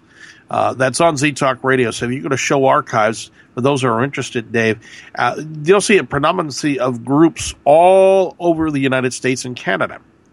And that's how I, I think I met Glenn that way. And did I, Glenn? I think we did. But when we refocused our efforts and understanding of, of the truism of the quote unquote money, people walked away from this and said, How do I make money from this? And that's when people started stealing money years and years ago, which is now ended. Uh, ridiculous amounts. Uh, I stole two hundred dollars or three hundred. Come on, folks. You know, and then they're getting arrested you know, the gentleman in Ohio got arrested, I think, for eight hundred or nine hundred dollars. You know, come on, let, us get away from this ridiculous uh, banter. You know, that is all disappeared. What we're looking at today is trying to understand what we're doing because nobody now is running the show. So therefore, if somebody has uh, walked in to be a newbie, where are they going to get the A to Z how to build an organization. That's one of the problems. Do you agree or disagree? Derek? Derek's not there. Uh, I agree with uh, Randy, actually. What I was going to say, no, I can't even remember what I was going to say now because I was waiting for Derek to answer. Hmm. Damn, damn. Damn it. Damn it, Derek. Where did Derek go? He threw me off. What? Oh, there he is. A to Z. I heard A to Z. Um, Well- yeah, go ahead. No, please, go ahead. Uh, you know, there are like you know, even what Glenn said and, and Randy said. There's a lot of paranormal co- uh, that have been out there for such a long time. I mean, I watched. I mean, I would say I would say one of the most interesting ones at the very beginning was was uh, was um haunted uh, haunted Canada, and that itself was a documentary at the very beginning. And then it started in the UK. Many years ago, even when Derek Acorah, another Derek, uh, who was a medium, they brought him on, and it became quite in- interesting in the show itself. It's entertaining. Entertaining, entertaining. Um, and then they brought in other mediums. Uh, there, then they wanted to make it more competitive to see which medium's better than who, which other medium. Uh, they would they split them up in other rooms, and it come to the point, and then next thing you know, you're you're actually catching people throwing stones, like literally physically throwing stones down the stairs, and oh my god, something's there. You know, like they they come to the point where you're going like, really, you guys go that far having to throw stones, and think that's supposed to be haunting, and so everybody caught on, and then it caught, and then it, went to the U.S. Then the United States started picking it up, um, and they really look good. I mean, they really tried to. I mean, I would guess you say the guys who, the plumbers started it, and then everybody else got on board, uh, trying to make it as as hauntingly as possible to do all the investigations. But they were trying to find the facts. It's almost like it's almost almost like these TV shows. You know, I want to find the facts, and you know, like Dragnet, and um, just the facts, ma'am. You know, but that's what they're trying to do at the beginning, and then then the uh, I guess you'd say the writers kept on they, they wanted to script things up and they said, well, you know, we need more action here. We need some people to get mad at each other. We need some people to do some stupid, crazy, crazy crap. And that's where they had one guy running from a distance, and he's supposed to get himself scared and go, "Run, dude!" Next thing you know, everybody makes a big deal about it, and that everybody's on board. So they wanted drama. Then they want people not getting along with each other. And it's a fight. So they basically, it's almost like uh, Ed TV, you know. And then it's competitive again, where who shows who. They keep on changing it around. Where how can you make it better? How can you make it better? How can you make it better? How can you make it better? A ghost is a ghost is a ghost is a ghost. A haunting is a haunting is a haunting. There is no difference. It can get no different than if you've got a Bigfoot walking through a haunted house and an alien standing next to him, you've got a hell of a show. I want to be there when that happens. Yes. Uh, Dave, you've been on the fundraisers with us. You- You've seen the uh, average age of the participant who are showing up. Absolutely. Yeah, it's generally in the mid 30s to uh, mid 40s. Occasionally, we'll get a, a younger uh, person who wants to attend with us, which is fine as long as he sticks with the, his guardian and with me. But uh, the average age generally is 35 to 45. for sure. And I think as we hit that that that mid part of life, we start thinking a little bit more, Glenn, in regards to our own humanity and our own fate. We start to think: Is there life after life? We want to know. And I think that's the reason why that age group between 30 and 45, when we start getting very curious, because we're at that halfway point. We're through our party 20s, and if you've had a good 20s like I did, or like a few of us did, you, you know, you want to be able to to take advantage of it. But all of a sudden, there comes that time when you hit that that mortal area where you start realizing, oh goodness, you know, I'm at the halfway point, or I'm beyond the halfway point on the average age for men and or women. You know, so it gets there. I can see why that age category is is so affected by wanting to learn.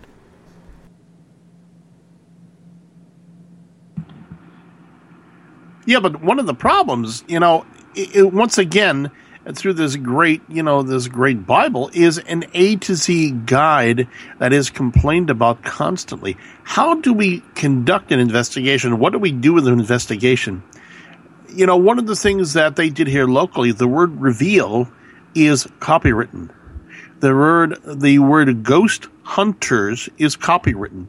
And it's been reminded in our local Pennsylvania area that if we use the words publicly for an investigation, especially for a fundraiser, that it can be shut down. Uh, in the past, the studio has shut down, I know, events, and they've forced groups over in England to change their name from the Ghost Hunters to another group. So the copywritten, uh, you know, infringements are, are slowly showing up. One of the other problems we see out here is uh, the youngest person we've seen here in the state of Pennsylvania is between 10 and 11 years old. Now, they, and I agree, Glenn, and everybody about Guardians, but they're asking the same thing. How do we do a paranormal investigation? Aren't we missing one key element here? How do we start? Where do we end? What do we do? Who is actually running the show to where we go. I mean, Dave, you ran you run a great radio show, and you've set a lot of standards. But the question here is, what do we do A to Z? Well, first off, you're dealing with three Canadians here, so we don't understand the letter Z. What is a Z? What's a Z? Is that like a Z? I think it's I think it's a Z, man. the, the the Z is the end aspect to all of this. So when I look at the at investment paper, you know, you know, when you're looking at the Z aspect of this, you're looking at the the end part of this. So if I am called into an investigation, uh, how am I going to start and where am I going to end? That Z or N. Does that make a little more sense? Yeah, that's a lot better. Uh, yeah. We always start the same way. Uh, we all talk about the history, except for Derek. Like Derek's not really allowed to know where we're going most of the time anyway. I just pick him up and say, "Hey, you're going away for four days," jump in the back and uh, tell me when we get there. And that's the best way to deal with Derek. Otherwise, he'll be probably sitting on Google and googling the shit out of it. Just kidding, Derek. But uh, uh, I didn't say that about you. Anyway, but uh, other than Derek, uh, we talk about the history of the location before we even get in there. Uh, we don't really worry too much about claims of activity. I leave it up to the location itself to show me what it has to offer, and then we'll base it on the claims of activity afterwards, which seems to be working backwards in a sort of a way, but it also helps us a lot uh, with uh, some credibility with our claims. Let's get That's to a, let's get to a question from our audience here. Elizabeth is asking. And Derek, we'll start with you on this one. How do you qualify and quantify what is significance in a paranormal investigation? How do you qualify or quantify? Means who's better than who, or how strong, how gifted are you? Do you need to be to go on investigation? Do you know? It doesn't mean how gifted you have to be or how good you are. If you are believing that you can do the job, and go on location and uh, help make contact with those that are passed away or you know and and feeling safe should feel qualified. If those people that are choosing you to feel qual- to be qualified they'll ask you. Um, if you're going to go on your own just by yourself to investigate something it's not a good idea because sometimes there are people that have gotten hurt physically um, but I would say your best bet to do is uh, if you feel that you need to have qualifications, how many people do you know really are certified paranormal investigators? How many people do you know that have registered uh, registered uh, licenses to be investigators? Well, I can tell you this right now. In the UK, you have to be licensed you have to have a license to investigate. You have to have a license to be a medium. You cannot go out there and, and proclaim to be a medium. You have to have a license. Also, Glenn knows this too. You're also only allowed to use your, your skills at certain hours uh, of the each day. So it's not as easy as most people think. They are very protective of the government's very protective of of their of of what we do. Uh, is because what happened historically uh, many years ago, back in this before around the Second World War, that they believed that a medium almost caused a major war and or sabotage in, in the uh, in the country. So they're very protective of what we can see. They they believe it. They believe what. So we have to be really um, aware of what goes on in our surroundings, and we have to believe in our heart that we can do the job. Having to prove yourself, I mean, that's something that that the amazing Randy will try to get you to do is to prove yourself, you know, you are, and that no one can prove anything unless you can believe yourself that you can do the job. And it takes the people that choose you. Randy, your thoughts on Elizabeth's questions. How do you qualify and quantify what is significance in a paranormal investigation? Well, that we come back again to the, the idea of the standard. You know, what are we quantifying and qualifying in an investigation? What is an investigation? What how do I start an investigation? So if I'm quantifying and qualifying, what am I qualifying and quantifying? Is it scientific evidence? Is it religion? Are, are we back again shoveling, you know, the shoveling the Baku all over the floor again just to do an investigation? What we don't understand is the quantifying of evidence. What is evidence? What is paranormal? What what does it mean? How how do I look at a paper and write a paper that goes from start to finish based upon an investigation, or like the Warrens, uh, you know, writing The Conjuring, etc., uh, of investigating techniques. We we lack that understanding, and now we start going out and use the euphemism of television and DVDs and whatnot to build this. So when we're trying to quantify and qualify, what is she asking? Is she asking for evidence? Good question. Now, what evidence are we going to quantify? Are we going to quantify is there a ghost? Are we going to quantify is there a haunting? Are we going to quantify a uh, question? What? That's a very open question. You know, it's like I just uh, I would say the food is delicious. Well, your next question is what food? What is delicious? By the time we're done quantifying and qualifying an investigation, we have to have a certain again, beginning and ending understanding of techniques and understanding what we're doing. But are we all on the same page what a paranormal investigation actually is? I highly doubt that.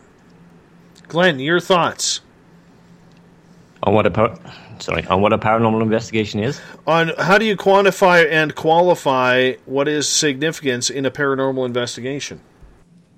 just like Randy said, it depends what you're looking at. Uh, what kind of dynamics do you need? Uh, what kind of evidence do you require? Uh, what is your your standard for the evidence? Now, will you have EVPs? You have your Class A's, Class B's, Class C's, Class D's. I wouldn't use anything plus a Class A. Like if you can't understand what it's saying without being prompted beforehand with graphics above, just to give it a, a quick bold effect, and they'll play it again and again and again. Then what's the point? Like I've watched enough shows out there that do that where I can't understand a word that's being said on that recording. But when they put up the little ticker tape telling you what it is, they know, oh, all of a sudden, no, yeah, it's possible. Now they put that thought in my head, yeah, it is quite possible. But if that hadn't been up there, I would have no clue what was going on in that recording. Let's move on to another question from Everett here. He is asking, and Randy, we'll start with you on this one. If science can't be used in the paranormal, should we be looking at the study of the paranormal as more of philosophy, investigating beliefs and ideas rather than provable fact? That's a very open question. Uh, you know, the answer is we need to come up with applicable theories. And without applicable theories, I mean, we're, we're concerned with, once again, I'm going to put a plate down that's empty, and I'm going to give it to Glenn and Derek and you. And you're going to put down what a paranormal investigation entails. We are not in on agreement what is that the end result is. So therefore, when you're trying to answer a question like that, we're trying to answer technique versus what the standard is. This is why I spent time on the telephone with Lorraine Warren discussing this of A A to Z or beginning to end investigating techniques that when her and Ed Warren went out to a, a parent conference or a university, they had all of their liner notes with them, their case notes, and they understood that if somebody said, Well, how did you come up with this or how did you come up with that? Let's set that aside a second. What that question is, is we're already understanding what a paranormal investigation is. I've been in this field nine years. I don't understand, you know, today what an investigation should entail. And that's part of the confusion. Does that make sense to you?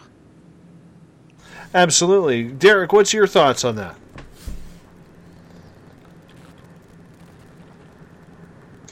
I've been in the field with cows and pigs and horses. Um, Ha ha ha. yeah, yeah, yeah. um, you know, I enjoy a lot of this work, and I like what Randy talks about. You know, the difference between what's what's this and how, and you know, it, you know, when they say, "Would you like a meal?" and what kind of meal is it? Describe it, and that's the basic what this is. We have to, we have to, we're looking for the descriptive uh, change in temperature, descriptive change in movement, descriptive. Uh, you know, we're looking for everything that an- analyzes and um, what's real and what's not real. What do you call real and not real? It's for me. uh, Um, if I look for too much logic, then I'm not feeling. I, that's why when I work with, when I work with spirits, um, I see, feel, hear, sense, touch, and that's it. And I just say it, and then, then after that, I don't have to remember it anymore. So, because it's something that's important that only a spur of the moment that spirit will come to you, tell you what you know you'll either feel, hear, or see, and they're just telling, giving you a message really quickly, and then you have to figure it out for yourself. Uh, like Glenn even said too, you can actually. Um, someone may say something um, on TV regarding the uh, supposed, supposedly a sound of what the ghost has said or done or movement, and yet they're telling you this is what you, this is supposed to sound like, but yet you're not sure yourself because it sounds like garble. But they'll, write- they'll write the words across the screen. This is what it's. This is what it said, and they're thinking, well, maybe, or are you sure? But the public themselves, if they're if they're not investigators and don't understand the paranormal, they'll agree no matter what because they want to believe that it's real. So.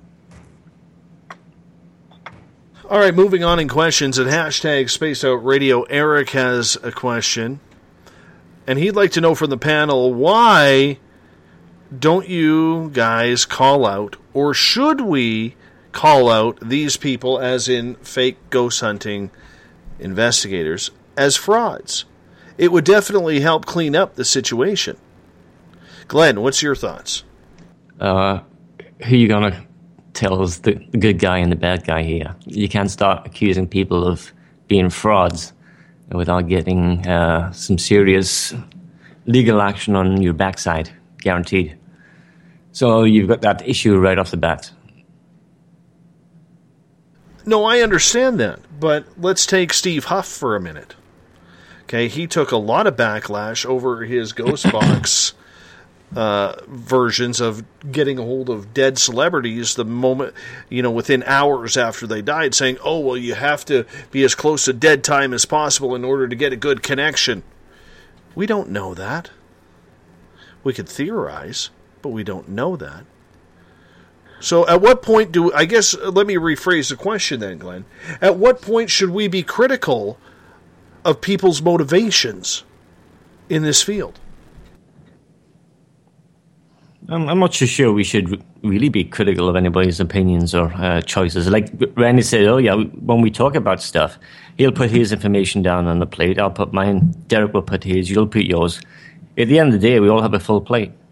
So I know what the arguing or the bickering and all the bullshit that goes with what we're doing in the paranormal field should destroy what we're doing, which is the end cause is either helping uh, entities move on to the next realm, finding out what that particular realm is and what an entity is to begin with, And are we really talking to past relatives that have passed on ahead of us?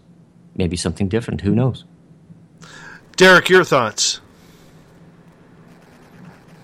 Oh, this is my favorite subject. Okay. There is a moment that the TV series Most Haunted was on in Britain. And years ago, Derek Acorah was about to quit his job. He was going to step down and do something else.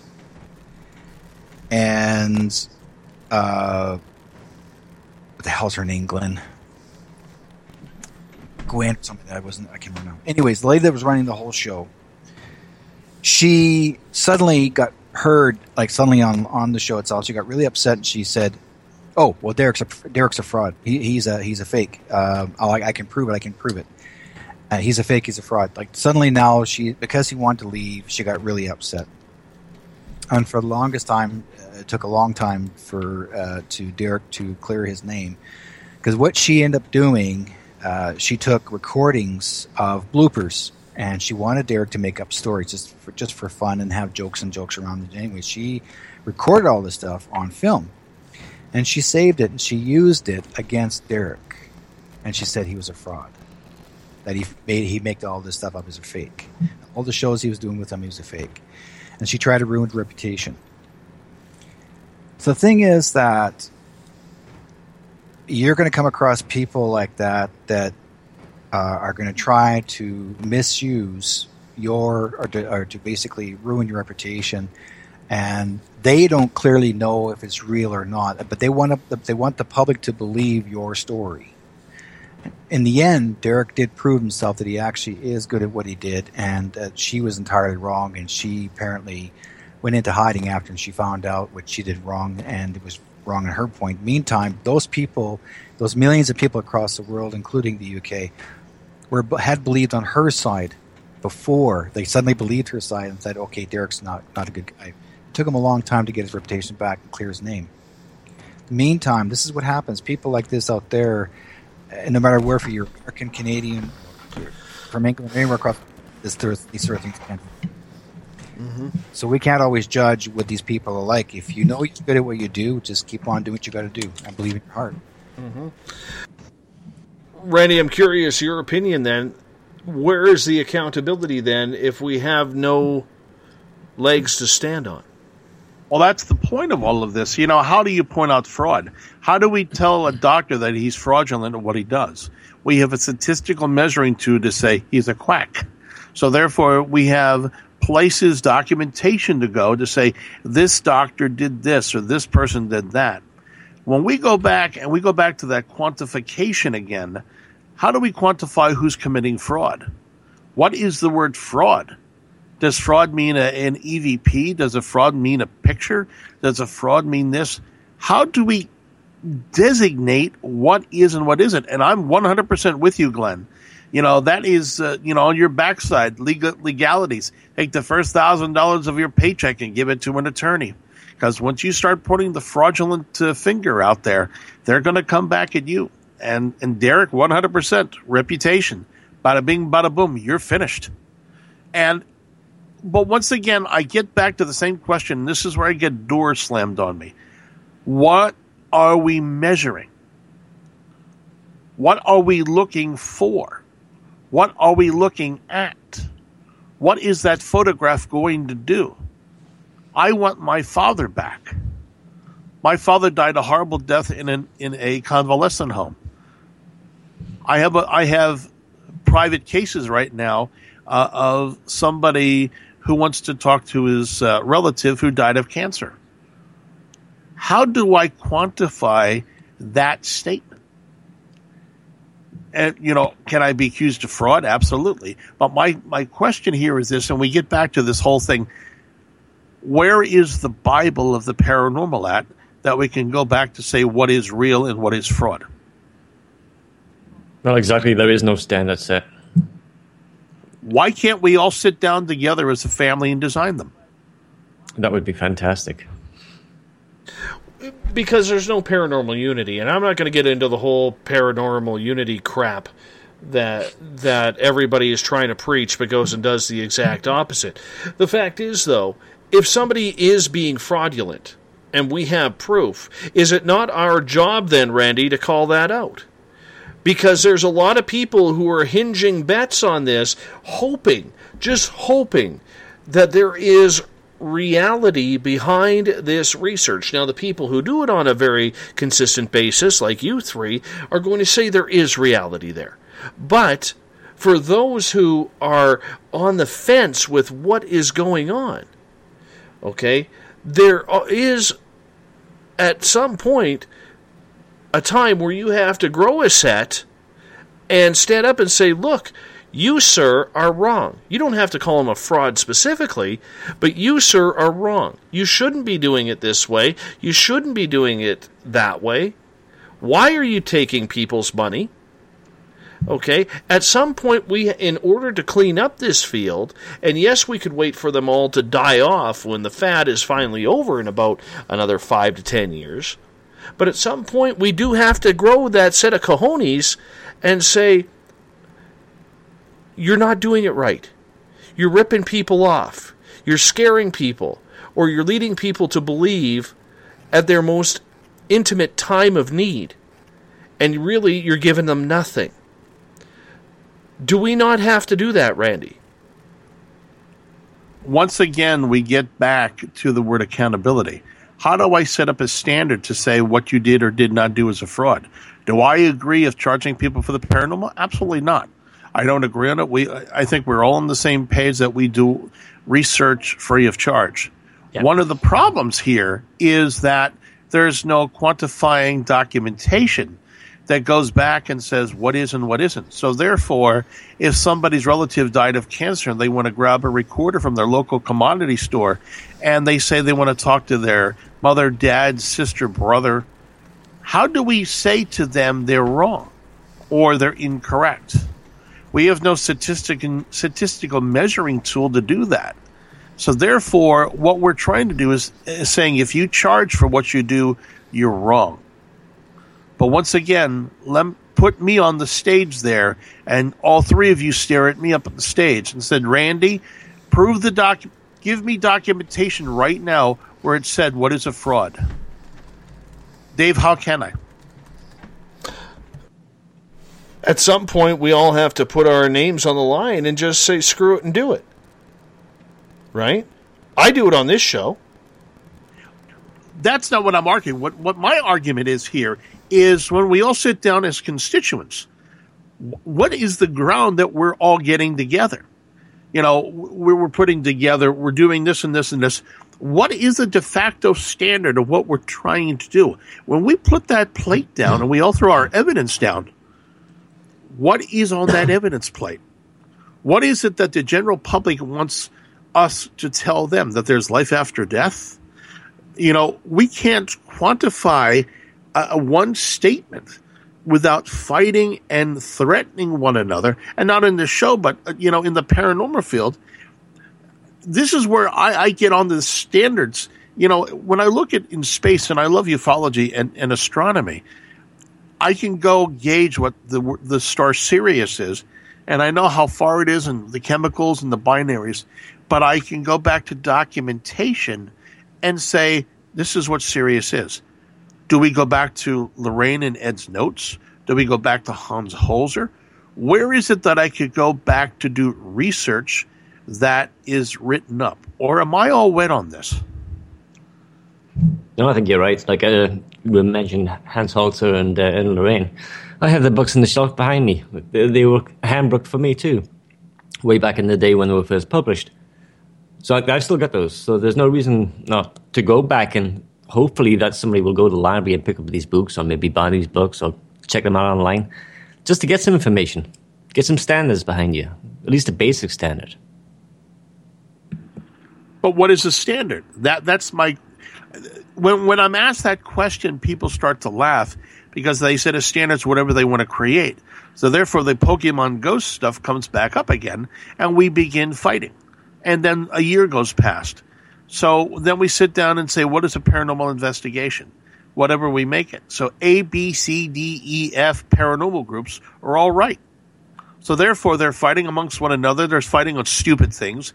I have a major haunted family right now who is using sexual uh, destruction to destroy a paranormal group in this family. And I don't know what to say to this person. I, I, I, just flips me out to see that what this person shared what is is sexual tryst, a relationship tryst, because instead of dealing with this, these paranormal groups are now into soap operas. So shouldn't we police ourselves, Dave? You know, that we should begin and your show be the beginnings of it, that we could say, you know what? Shouldn't we do this? I agree. I agree. We need to do it more. It's the only way this area is going to get cleaned up. And that leads to Corey's question in the Spaced Out Radio chat room on Spreaker. And that is, he says, I think there should be a baseline code of conduct, but I don't think there should be any certifications. Do we need some sort of Bible or code of conduct that should spread around the paranormal field? Is that what it's come to? Because obviously, much like political candidates, they say one thing, and the minute they get into power, they do an absolute another. And that seems to be what's happening here with the paranormal field as well. Derek. Yes. Okay. Glenn? uh, I think I was trying to mention was like we've all been in the field a while we don't use any specific handbook when we do an investigation. There's no correct way to do anything. Uh, pretty much what happens during the investigation guides us towards what the path should be to take on that particular investigation. But that comes with experience. Now, we've all been on it long enough to know when things are getting a little bit out of hand, when you're pushing too much, when you should start to back off, and when you should leave. But that comes through experience. If people ask me how I do an investigation, that's how I do it. How about you, Randy? I try to measure things on a case by case basis. It was always suggested to me that when we want to look at and quantify, uh, and, and I and I do this all the time in my own field of IT. You know, when we're looking when we're looking at quantifying truth or quantifying an IT problem, I have to go back to documentation written up and say, well, this PC crashed here, therefore I can go back. I can't go back to review the manuals that we haven't created. We need to sit down as a standardization group and start coming up with, you know, theories that we can sit down with and try them and say, guess what, Randy? You're all wet. You're wrong. Thank you. But at least we tried it together as a team. What this person is asking in, the chat room is we're already there and now they want to take A versus B versus C and come up with a yes or no answer. How can we do that today? We're still in the infancy of understanding where this actually is going because the de facto standard of a question is what applicability of evidence, what are we going to do with it? Or do I want to know what Aunt Myrtle died? Is Aunt Myrtle coming to me? Who is Aunt Myrtle? Is Aunt Myrtle a person, a thing?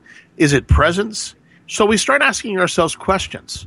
So we listen to evidence based upon uh, scientific or recorders and etc. And we're trying to come up with some sort of answer what life is. Life is very strange.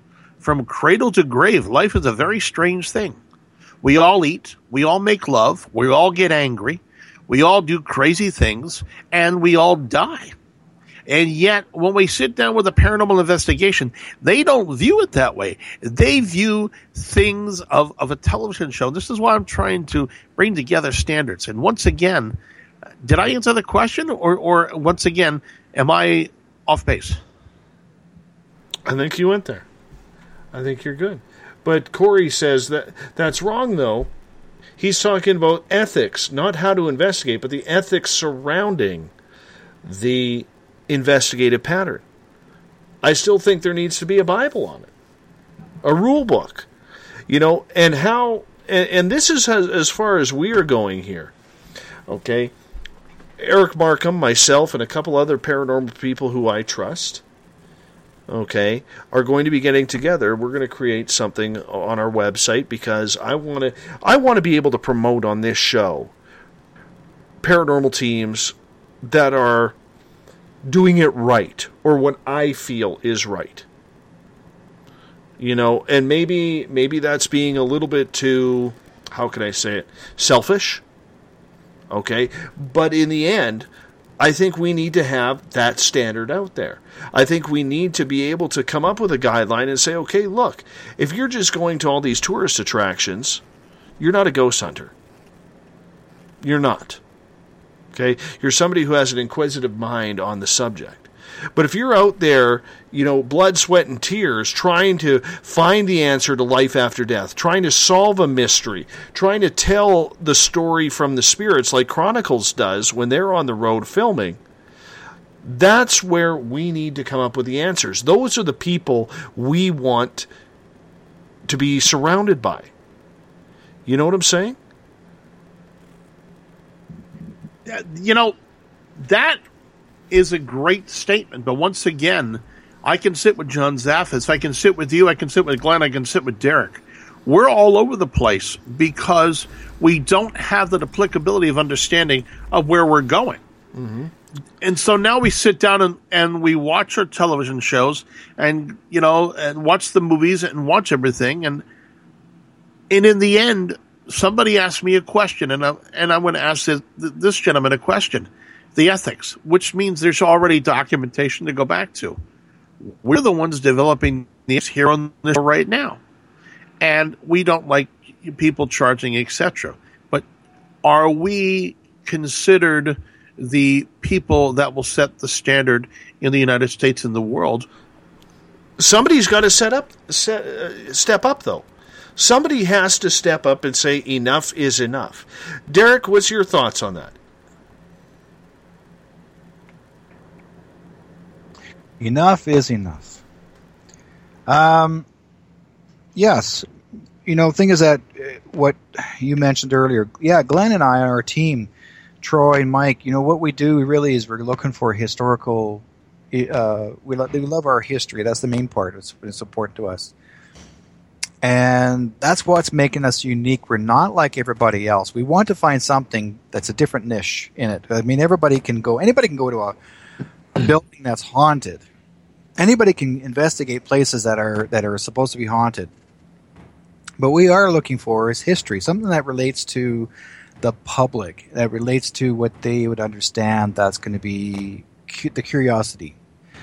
And when we make the cu- when we start getting curious, and we want to, I mean, everybody has curiosity. Even as a kid growing up, you always want to find out, you know, how to dissect a frog and is that you know you put that fro- you put the electric shock on that frog and will his legs move. And then somebody will actually imitate the sound of a frog and then freak the next door neighbor.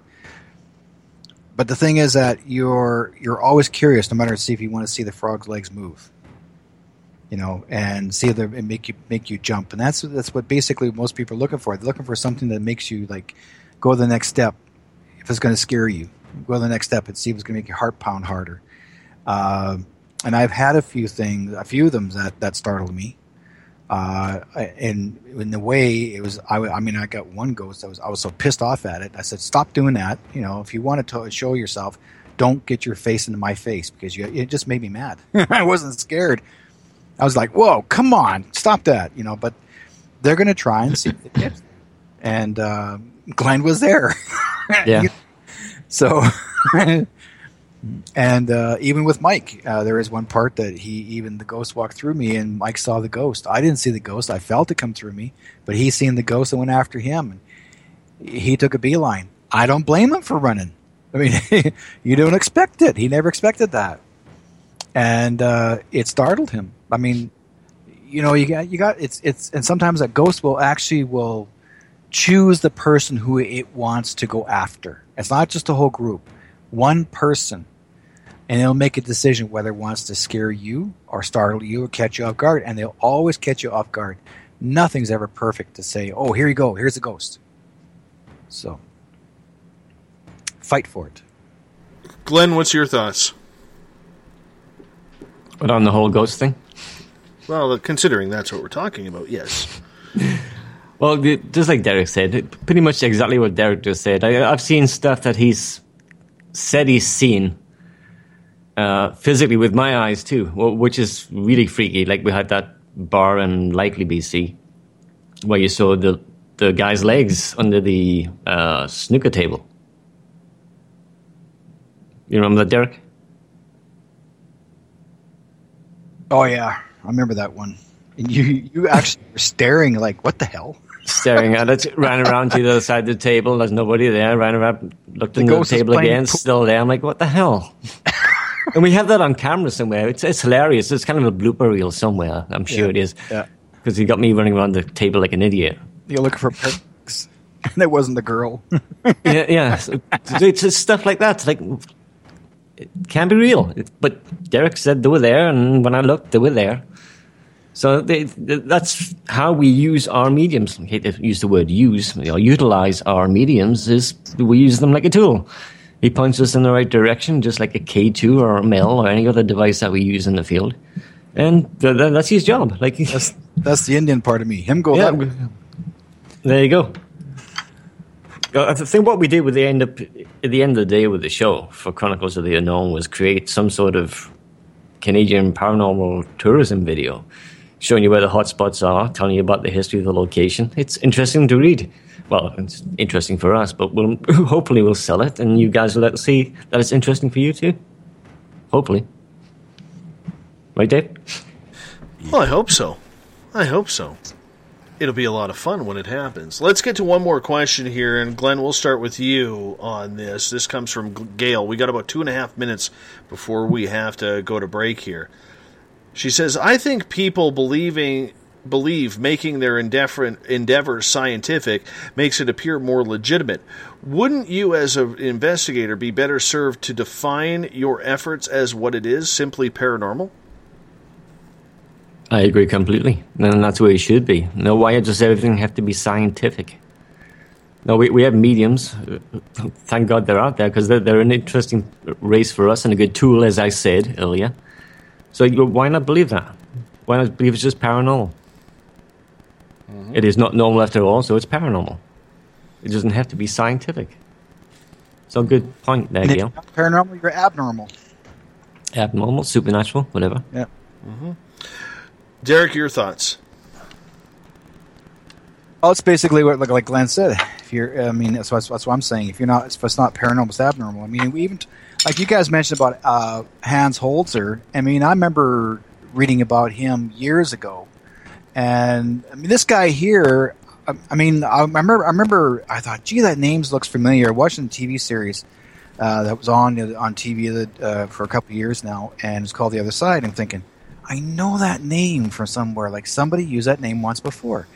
And I thought, okay, so I, I uh, accidentally uh, was reading one of my books on Hans Holzer. Inside, Hans Holzer himself was the original guy that actually created the name The Other Side.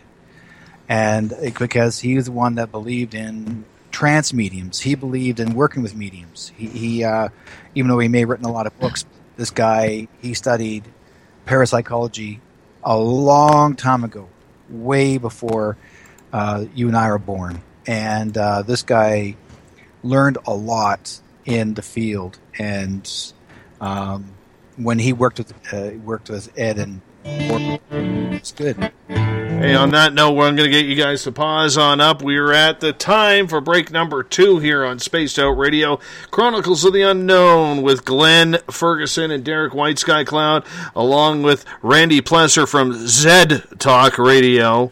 You're listening to the Mighty SOR. We'll be back after this next break with more paranormal talk and your questions after this. The SOR Sightlines is a place for you to find answers to your strange experiences. Hi there, this is Mike Schmidt. If you have had an encounter with ghosts, UFOs, Bigfoot, ETs, or anything else that doesn't make sense, head to spacedoutradio.com and file a Sightlines report. All information you give is 100% confidential, and I will personally help you find the answers you need. SOR Sightlines, your answers are a click away. Have you got your Cosmic Passport? If you need one, tune in to Cosmic Passport on Spaced Out Weekend. This is Elizabeth Anglin, ET experiencer, spirit medium, and host of Cosmic Passport. Each weekend, I'll be bringing you interviews and support from other paranormal experiencers and the best in intuitive spiritual guidance from across the globe. It's all happening starting at 9 p.m. Pacific Time, midnight Eastern, on spacedoutradio.com. Hi there. I'm Butch Witkowski, lead investigator with U4COP. On the final Monday of every month, you can listen to me and host Dave Scott on Spaced Out Radio's Strange Days. We're going to get to the heart of the matter when it comes to what's happening out there. People are seeing and experiencing things from ET contact to Bigfoot, and I want to hear about it. Your experiences are what we investigators need to help solve these unknown mysteries. So tune in at spacedoutradio.com to the final Monday of every month from Butch Witkowski's Strange Days. Visit purpleplates.com today. For over 40 years, the Purple Energy Plates have been delivering amazing results for their many customers. Inspired by the great genius Nikola Tesla, the harmony, healing, and energetic effects of the plates have proven over and over to be beneficial and often miraculous to thousands of customers. With their money back guarantee and the many benefits, how can you afford not to get one? Check their site for daily specials and choose from their many energy products. You won't be sorry. Visit them today at purpleplates.com for mind, body, and spirit, and expect a miracle. This is your medium, Joanna, from Spaced Out Weekend, Two Mediums and a Large. I would love it if you would come and join us with host James Tyson every other Sunday on Spaced Out Weekend. Together, we will take your calls and your questions live. Our goal is to provide you with a positive outlook on deep questions that you may have. Questions regarding love, relationships, money, or whatever else is on your mind. Come and check us out at spacedoutradio.com. Have you checked out the SOR Spacewire at spacedoutradio.com yet? Every day we post the latest stories regarding the weird, strange, and completely unbelievable. From cryptid and UFO sightings to the conspiracy world, we tackle it all. Hi there, I'm Eric Markham, Spaced Out Radio's news director for the SOR Spacewire. And if you have a story, I want to hear it. Email me at news at spacedoutradio.com. Patrolling the Pacific Northwest, we are always on the lookout for the strange and unassuming stories that real people are experiencing. Hi, I'm Vincent Zunza from Pacific North Weird. Me and Alexandra Sullivan have teamed to bring to you those odd stories that never seem to make it into the mainstream. Stories so weird that will leave you scratching your head wondering, is this real? It's as real as it gets with Pacific North Weird. You can watch our videos right here at spacedoutradio.com. Become more intimate and interactive with Spaced Out Radio. Join our Space Travelers Club with your new membership. For $5 a month, we'll provide you with special access to the website, monthly prize draws from books to psychic readings, along with monthly newsletter, private interviews, and more. Sign up today to be part of Spaced Out Radio's experience. Looking for a place to advertise at a very reasonable cost? Look no further than Spaced Out Radio. SpacedOutRadio.com has an advertising tab that you can click to check out our daily, weekly, and monthly packages to play on the radio, or our website, including social media. From commercial spots to banners, we have it all. Check out our competitive pricing today. Don't have time to listen to Spaced Out Radio Live? Wherever you are, the car, the office, the shower, or even if you're traveling, we're right here for you. Each Spaced Out Radio show can be found on iTunes, TuneIn, and on our YouTube channel, Spaced Out Radio Show. It's the perfect way for you to catch up on our shows. For more information, just head over to our website, spacedoutradio.com, and tune in to us today.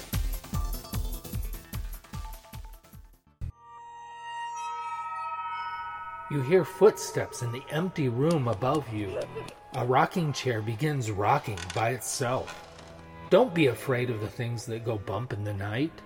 Reach for Spirit Storybox, the iPhone app the Huffington Post UK called the only ghost hunting app you will ever need. Spirit Storybox. The spirits are telling their stories. Are you listening?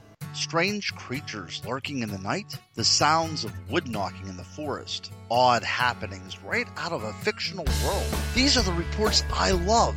Hi there, this is author Ronald Murphy.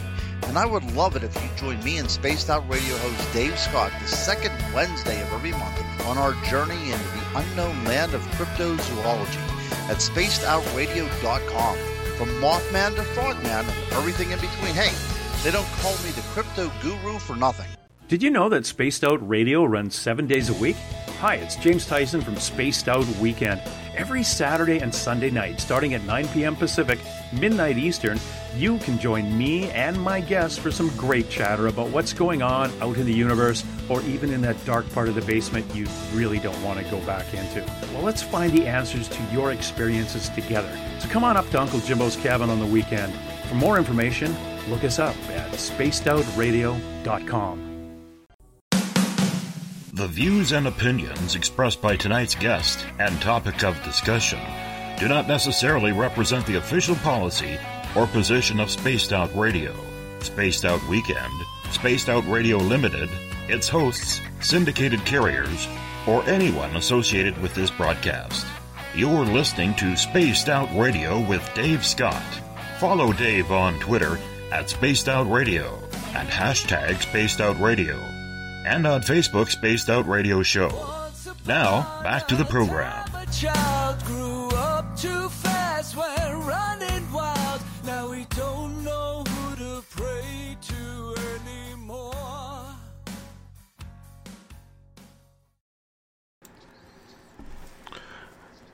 Final hour of Spaced Out Radio tonight. Good to have you all with us on this Monday night, early Tuesday morning. If you're on the East Coast or Tuesday afternoon, if you're in Australia like Andy and Steve tonight, welcome to the show. Tomorrow night, Mike Ricksecker and Vanessa Hogel will join us. Three hours of paranormal talk going on starting at 9 p.m. Pacific, midnight Eastern Time, right here at spacedoutradio.com. We want to welcome in everyone listening in on the United Public Radio Network live on 107.7 FM in New Orleans and over 160 countries around the world. Good to have you with us. We are also live on Renegade Talk Radio in Las Vegas and on Revolution Radio. Remember, the Double R Machine is a donation station financed by you, the valued listener. Head on over to freedomslips.com and donate today. Bill Cardwell has set the password for tonight, the SOR Space Travelers Club, Baccalaureate. Baccalaureate is your password, so make sure you use it wisely. If you're a space traveler, Bill Cardwell sets the password each and every night on this show. If you want to follow us on social media, you can do so on Twitter at Spaced Out Radio. Use the hashtag Spaced Out Radio to chat with us live during the show as well. Thank you so much for those who do it each and every night during this broadcast. You can give our Facebook page a like, Spaced Out Radio Show. Tune us in on TuneIn, download this show and others on iTunes, and our website is spacedoutradio.com. While there, we have a plethora of features for you, including joining the SOR Space Travelers Club at five bucks a month. We are talking with Chronicles of the Unknown, Glenn Ferguson and Derek White Sky Cloud, along with Zed Talk Radio's Randy Plesser because we're in Canada. So we use the Z over the Z. Yes, I'm pointing at you, Eric, at hashtag Spaced Out Radio. Gentlemen, welcome back. Hey. Thank you. All right, let's get to let's get to some audience questions here because they are fired up, and we got a bunch of questions here. Eric Cooper wants to know, Glenn, are you going to be growing a beard for the Forest Moon Paracon this year? Uh, no time soon. I've got baby skin on certain areas of my face, and I've never been able to grow a beard. So sorry, bud. Mm-hmm. I may get scruffy for you, but that's about as, as far as it's gonna get. I say you give it a try. I say you give it a try. Let's get to another question. This one comes from Gail. And Randy, we'll start with you on this one. How does the public get notified of a fraud? This isn't a Harry Potter book, and there is no Daily Prophet, especially when it comes to the paranormal. Usually in the past, and, and I'm only speaking of here locally, the police are notified when there is a theft. Um, people usually take money and then report it, so the police usually report it in the newspapers. The unfortunate part when we talk about the word fraud is once again a measuring tool. A measuring tool is if you charge for an investigation, we're already not in the status quo. 99.99% of the investigators are not going to charge. Second, when we look at the media and realize that the police are involved, it's because people are not paying these things back. Police don't want to get involved. Court systems don't want to get involved, especially for five hundred dollars. You know, by the time you're done, you, you're paying the court system thirty dollars a week. Arrange that offline. You know, don't let it go there if you guys have a problem. Imagine sitting in a, in a courtroom about four hundred and ninety six dollars that that you took from a paranormal uh, group. My gosh, come on, ridiculous, absolutely ridiculous. But what, what? But we get back again to that question of fraud. In what documentation is the word fraud mentioned?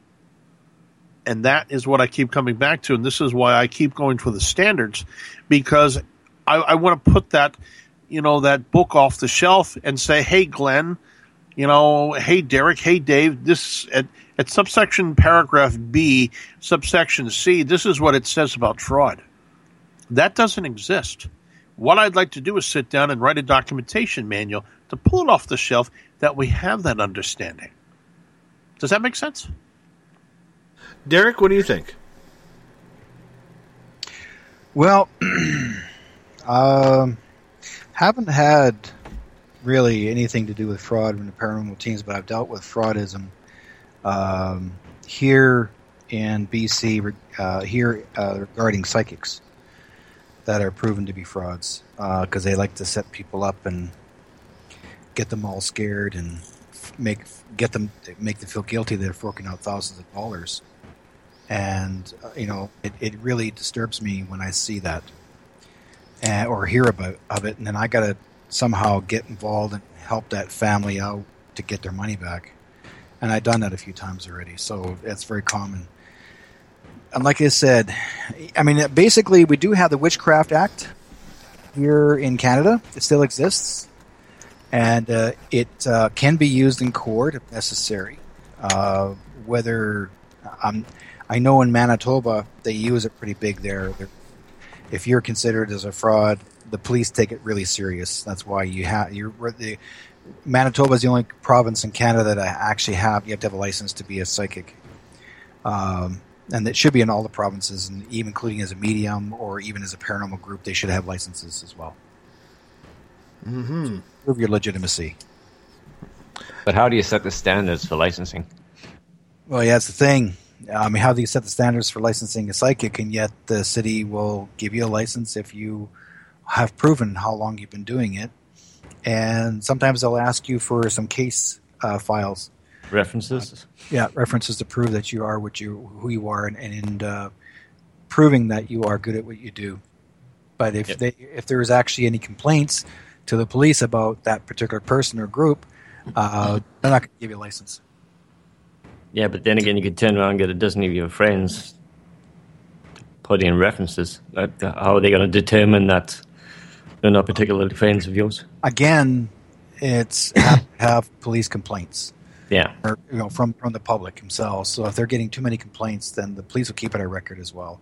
I mean, it's hard to prove what you can do, but again, I mean, uh, we try to do our best to be to help the public and, and to believe in what we can do for them to aid their needs.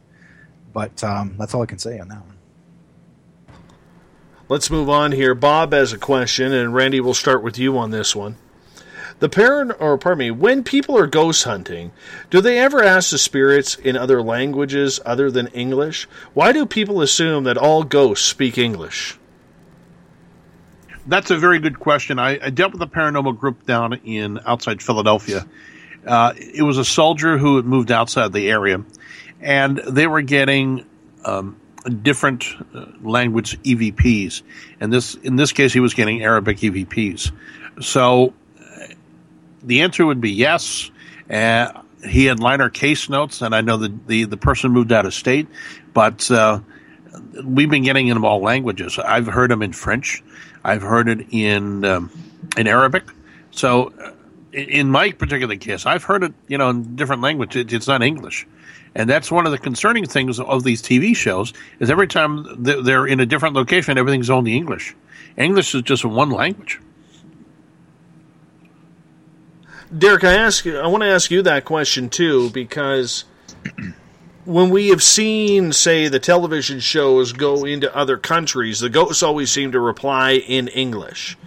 Yet, as a psychic medium who deals in the paranormal, do you have other spirits from other ethnicities and backgrounds speaking to you in English, or do they come at you from your own English uh, language? Pardon me, and you have to translate. How does that work? Actually, I've had ghosts take me over and speak their language. I've spoken fluent Japanese to a to a client. I've spoken fluent uh, uh, Punjabi. I've spoken like a, like as if I'm having a conversation. I've spoken apparently uh, Cantonese, uh, Cantonese, or even uh, or how about uh, with a Cockney accent, like being from Ireland and I have no knowledge of it. I mean, I think Glenn was with me that one. That we did that one house. So the guy was speaking flu- fluent. Uh, I think he was Irish, wasn't he? I think it's Scottish. Scottish, yeah. And uh, the guys were there and seen it. And I'm not. I'm not from Scotland, and I and I never have. Uh, I wouldn't even know how to say the words in a Scottish accent. I, I grew up 40 miles from the Scottish border, so I pretty much understood everything you were saying. Yeah. So it did help. But as far as uh, getting responses in another language, we've had that before as well. Yeah. Uh, Mike on our team speaks reasonably well uh, Cantonese. I speak German and Spanish. so we will ask uh, in a particular uh, properties uh, native language if we can. And if we can't, we'll generally find recordings you can go on Google, you can get uh, translations of what you want to ask, and then record them and then play them back on scene with another digital voice recorder to capture anything that's responding to anything that's being played on a recorder. And there have been people that actually have said to me too that, uh, you know, how do you how do you know like your guides? Uh, how do you understand their language when you're spoke? You're when you're actually giving someone a reading who actually speaks another language from another country. And I said, because I have guides that come through that are translators, and then I'm just carrying it on in the English translation. Let's move on here. Eric has a question in the Spaced Out Radio chat room on Spreaker. And Glenn, we'll start with you on this one. Do you think the reason that ghosts show up in cameras when not seen by eyewitnesses is because the human brain filters them out, whereas a camera has no mental filter?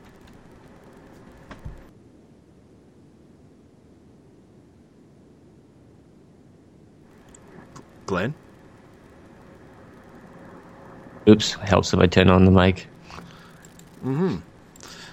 I'll rea- Do you want me to re-ask the question? Certainly.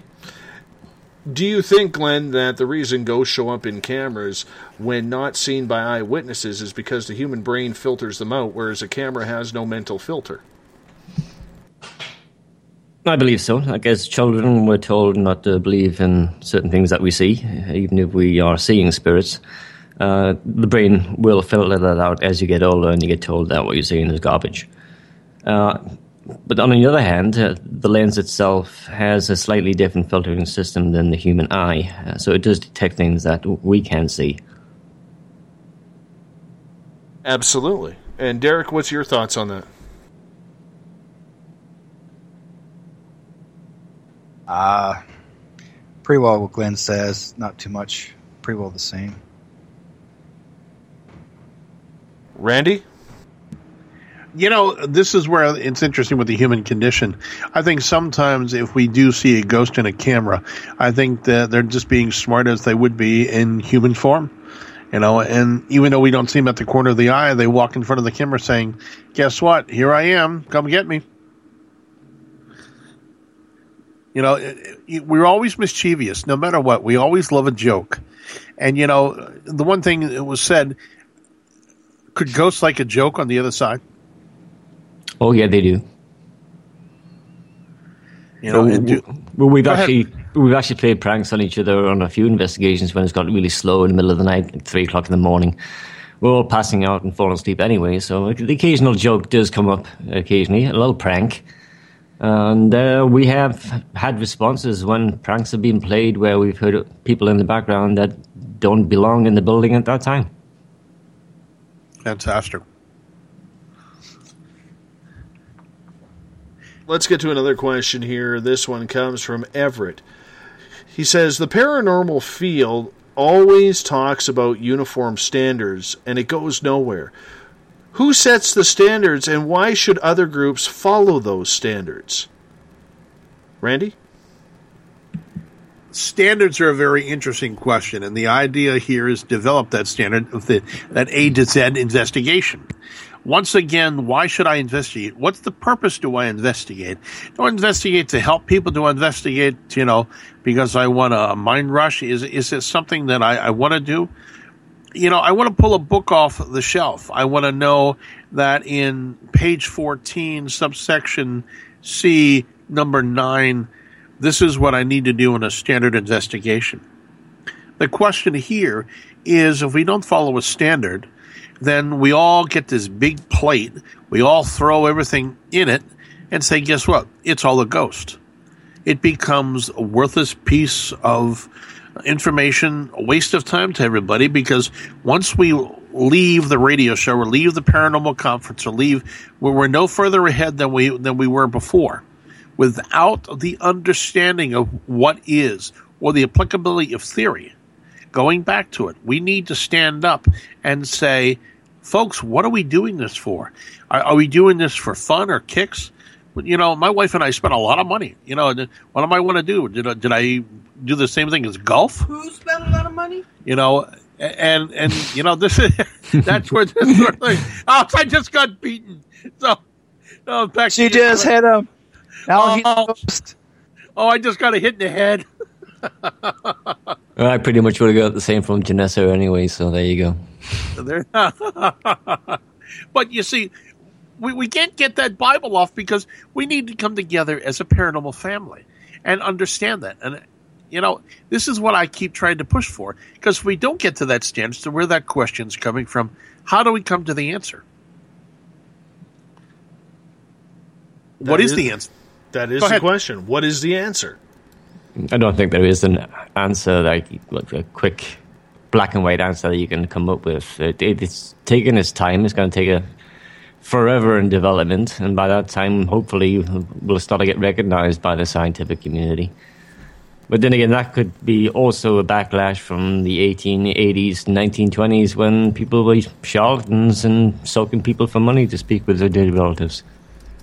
So why would they take it seriously to to begin with because of that? That history. hmm Derek, would you like to chime in on that? Well, Chinaman? Um, no. um, standards, you know, it's almost like setting rules and regulations like baseball. Uh, here's the rules. This is how to get to the base. Um, everyone, you know, there there are no rules, uh, and and yet I've been. I remember uh, some of the uh, psychic schools they have.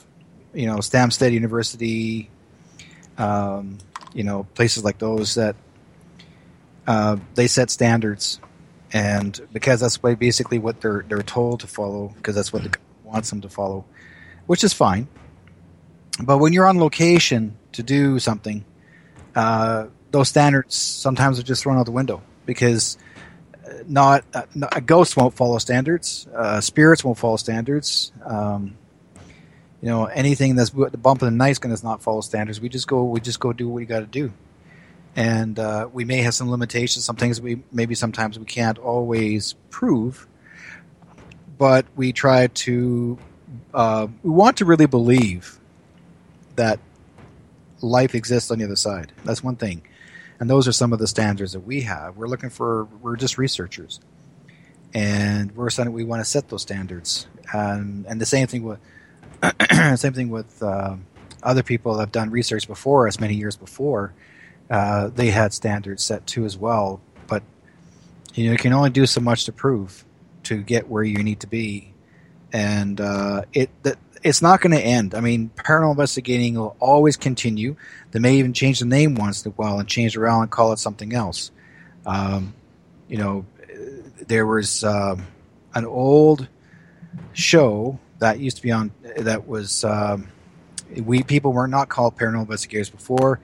They were called paranormal stoppers. They were called uh, not paranormal stoppers. Sorry, they're called ghost stoppers, not just ghost hunters. They were ghost something else. They're always given different names. And uh, then people, I mean, number one, the word ghost hunter was one of the very first that came in existence uh, back in the 1920s. But other people have been given other names before. In fact, they made a movie out with Bob Hope, and, and they called him a, a ghost stopper. And uh, so there were so many other stories that people had had followed, but there's no standards. There's no really rules and regulations. If you um, if you want, if you need to follow those rules and regulations for standards, fine. People have been ridiculed before, and you'll hear so many stories about so many people have dealt with their um, uh, reputations. Again, do what you got to do best and make the best of it. And if there if there is one person or persons that actually have caused disruption, and uh, if you're not happy with them, report them. Then if you report, if you need to let people people like us know about it, we can see we can try and approach that those people and say, hey guys, we heard you're you're developing a bad reputation and think we need to clean up your act. We still need someone to stand up and take that that spot, that leadership role when it comes down to it. Somebody has to stand up and take that leadership role to define that booklet and say, okay, if you want to do things right, this is the book you follow. There's no reason why at this stage of the game that there shouldn't be a code of conduct that everybody can follow. Well, uh, Dave, if I if I stand up to you and say that I'm trying that, am I wrong? And I don't want to step on anybody. I no. think you, I think you have to get some toes step. Some people have to get some toes stepped on. I'm okay. Hey, if I'm doing radio wrong, okay, if I'm doing this show wrong, I expect people to call me out on my BS. If if I'm trying to create an amateur hour here rather than trying to create a sophisticated journalistic talk show, I want people to call me out. That's how I'm going to improve. So why can't we do that in the paranormal field? Well, this is why I would love to get together with all of you and do a, a, a Skype para conference together I, what I want to do is I would like to do a something called a haunted weekend here in Pennsylvania and do training of people that come out and understand and train them on that A to Z. You know, what is what the, here's three questions. What is a paranormal investigation? Two, what is the outcome of the investigation? And three, what do I do with the evidence? We could discuss this, you know, Dave, Derek, and Glenn for the next 10 years. Oh, easily. Very, you know, and, very understandable, Randy. But at some point, there is going to be some sort of agreement on the do's and don'ts. Yes, but the question is this is why I tried to step up with the standards organization mm. and to stand up and say, you know, folks, let's stop the fighting, let's stop the sexual slurs, Let, let's stop everything. Let's stand together as true adults and put this together. So, am I trying? Yes. Am I getting step on? Absolutely, because I'm being accused of destroying Ghost Hunters TV show in public, and that is one of the problems. And right. I go ahead. I'm sorry. Go ahead, Derek. No, no I was going to say there. There's even a TV series being talked about right now. They want to start a the very first gay paranormal team. Okay, why? Who cares? Exactly. Yeah. Why? But now they want to say that they're, they, they're, what they're saying that they want to hear. So it's already been done. It's yeah. been out, it's been out about a year now. Yeah. It's called Knock Knock Boo or something. Yeah. Knock Knock Ghost. That's it. Yeah, Knock Knock Ghost. Knock Knock. It's ghost. actually an entertaining show. If you want to watch it. And the guys are yelling, uh, acting like girls. You know, yelling, screaming. Yeah, they're yelling, they're screaming, they're sensitive. And the girls are just as more courageous than the guys are. Anyways. That's a whole different topic. Right, let, us not go there. Whole different topic. All right. Let's get to another question here, and I think this is a good one. Craig is asking if I want to start up, if, or pardon me, if I was to start following an investigative group in Canada, what should I look for? Glenn? Uh, location would be a good thing. Uh, pretty much our southern border is where most of uh, the population is. So uh, if you can get away from that, great. Start somewhere in the middle of nowhere. Derek?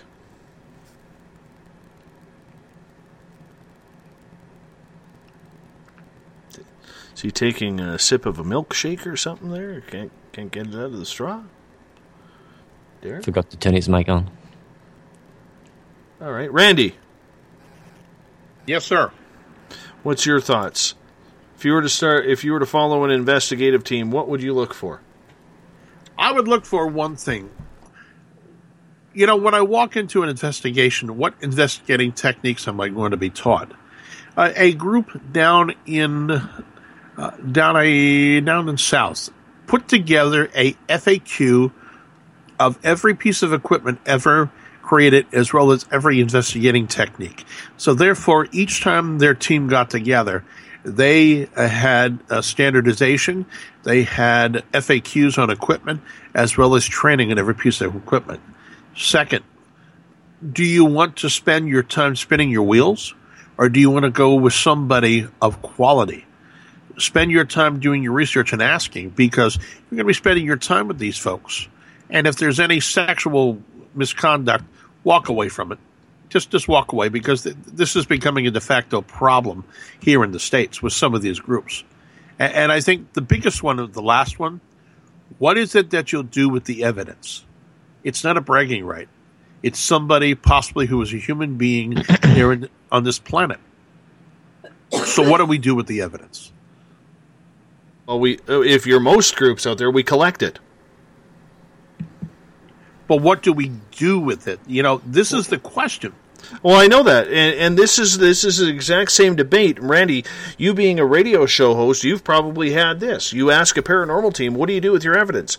Well, we collect it and we go over it and look for, you know, anomalies or anything like that. Great. What do you do with it after you're done? Well, we put it in our database. Great. What do you do after that when you're done? 98%, 99% of all paranormal teams out there cannot answer that question. Who's trending the information? What's that information being used for? Exactly. You know, what, you know we're we're getting into this this failure point of now I've got seven thousand photographs and four thousand EVPs. All right, now now I've spent five years of my life collecting them. Do I understand what um, Aunt Myrtle died of? Can I talk to Aunt Myrtle? You know, can I write a book right now like the Warrens and call it Aunt Myrtle's Journal and make them, you know, sit down and write a book how I talk to Aunt Myrtle, how I can doc- document and quantify, like in The Conjuring or in Amityville, etc., how the documentation follows through. Now, that documentation beginning to end. I'm a documentation hound because in my field, that's what I do in IT. People think I'm all wet. I don't. I want to see us document, document, document, document. So therefore, we go back. I said to somebody, uh, somebody, his name was David Roundtree, who started some of the standards. You document until you die. You leave it on the shelf. The next person pulls it off. They live their life. They die. They pull it off the shelf. In other words, we try to start our own our own journals, our own, you know, beginnings to understand what the question is. But the question is, what is the question? That's the part of the problem. Let's get to another question here. This one comes from Dawn and Derek.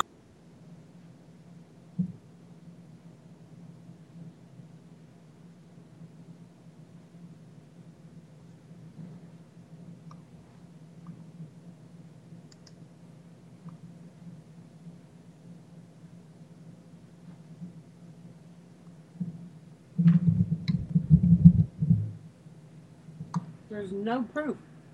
Did we lose somebody here? Yeah, we lost him. Well, there we go. Derek, there we go. Yeah. My mic mute button got stuck here. Let's ask you a question. This one's from Dawn. Why is it okay for a medium to charge a few bucks but frown upon paranormal teams from doing it? Oh, you stuck me for that one, eh?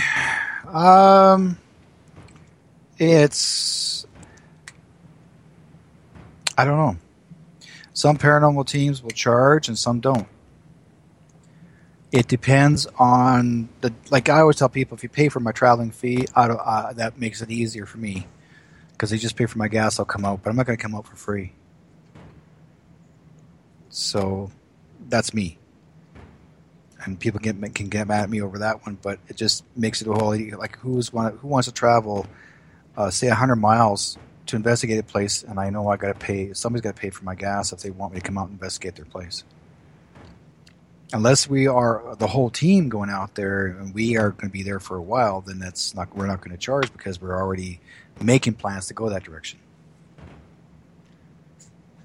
Glenn, what's your thoughts? I think 90% of the cases we've had with the historical locations are doing us a favor. Uh, I don't agree with charging for investigations, and I'm not quite sure what I agree with mediums charging for their gift too either. But then again, that's me. Uh, my mother didn't charge, and my grandmother didn't charge. But then again, times change. Now, if someone's got a gift, uh, I know Derek has a gift. Uh, if he wants to go ahead and charge for that, then that's his right and his it's his gift to give. What's your thoughts, Randy? There is a song out here from Glenn Miller. It's called Another Cup of Coffee. They're going to the diner called the Rainbow in the Sky, and they're going to the psychic medium to find the silver lining. So in the 1940s, they were paying psychic mediums and building in the hits of today, which was a big hit on Billboard, another cup of coffee uh, from Glenn Miller and whatnot, building into the fact that psychic mediums and, and psychics were, were a part of Americana, which I find very interesting because they went there to find that silver lining. Why do you find that silver lining? We look for truth because we're unsure of things and we want to be told that life's going to get better. Some of us go through horrid depression. You know, why do we go to a psychic in the first place? To find out that our life will get better. You know, so if people charge in the state of Pennsylvania, you have to be licensed and is considered a business. So therefore, they're running a business. So a fair amount charge is is uh, you know, not improper here in the state of Pennsylvania. Uh, there are psychic mediums in the area. So, uh, you know, regardless of what I feel, the state of Pennsylvania feels that is a small amount of income in a small business. See, one thing I've learned when I was younger, I met a man by the name of Kenny Kingston who's called Psychic to the Stars. I'm sure you may know who he is. He read for people like uh, uh, Lucille Ball, John Wayne. He read for President Truman. Like he did a lot of readings for a lot of these famous people. And when I met Kenny, uh, he was someone who influenced me in my skills when I was 14 years old, and I'm now 60. And Kenny told me, he says that you have to make a living, and he said if if if Spirit wants you, he calls him Sweet Spirit. If Sweet Spirit wants you to make a living this way, then then they're telling you to. Now, people may voice their opinion, say, "Well, my mother didn't do this, my grandmother didn't do that," and that's just a choice. And but I'm also a professional counselor, so I'm not just uh, a psychic and a medium giving people advice regarding from spirit world. I'm also giving people advice as a marriage counselor. I'm giving people advice as a family counselor. So I do all that and I get paid for it. That's another reason why. So, but Kenny always says you have to make a living somewhere because if you only had a nine to five job and if you're willing to give up uh, many hours of your life to give people readings, back then, those years, I'm sure it was a delight to do it. And people felt guilty thinking, well, you're doing God's work. Yes, I am doing God's work. I questioned that when I asked Spirit one time, am I doing the right thing by charging? And they said to me, you wouldn't be here doing this work if you weren't charging because I'd be a poor man today. That I agree with 100% because, you know, when you're focusing yourself, you know, when we buried my dad, you know, we had to contract a pastor. Now, that pastor drove the distance. Therefore, you know, they call it a gift, but the reality is, is that, you know, this man uh, of the cloth spent his time. So when we take a look, I, I think personally, you know, I don't think it's a bad thing when we're making money at that point. You know, but you're focused on a much different area. You know, your readings and whatnot are, are there to help people, not to bilk people. And I think that that's one of the things that people do in this day and age is bilk. You know, 350 for an investigation, 150 for a photo. Now that that's outrageous.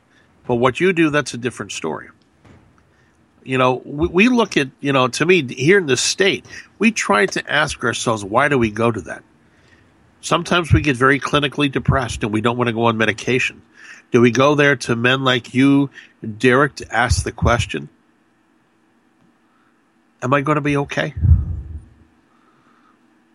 Is that wrong to ask?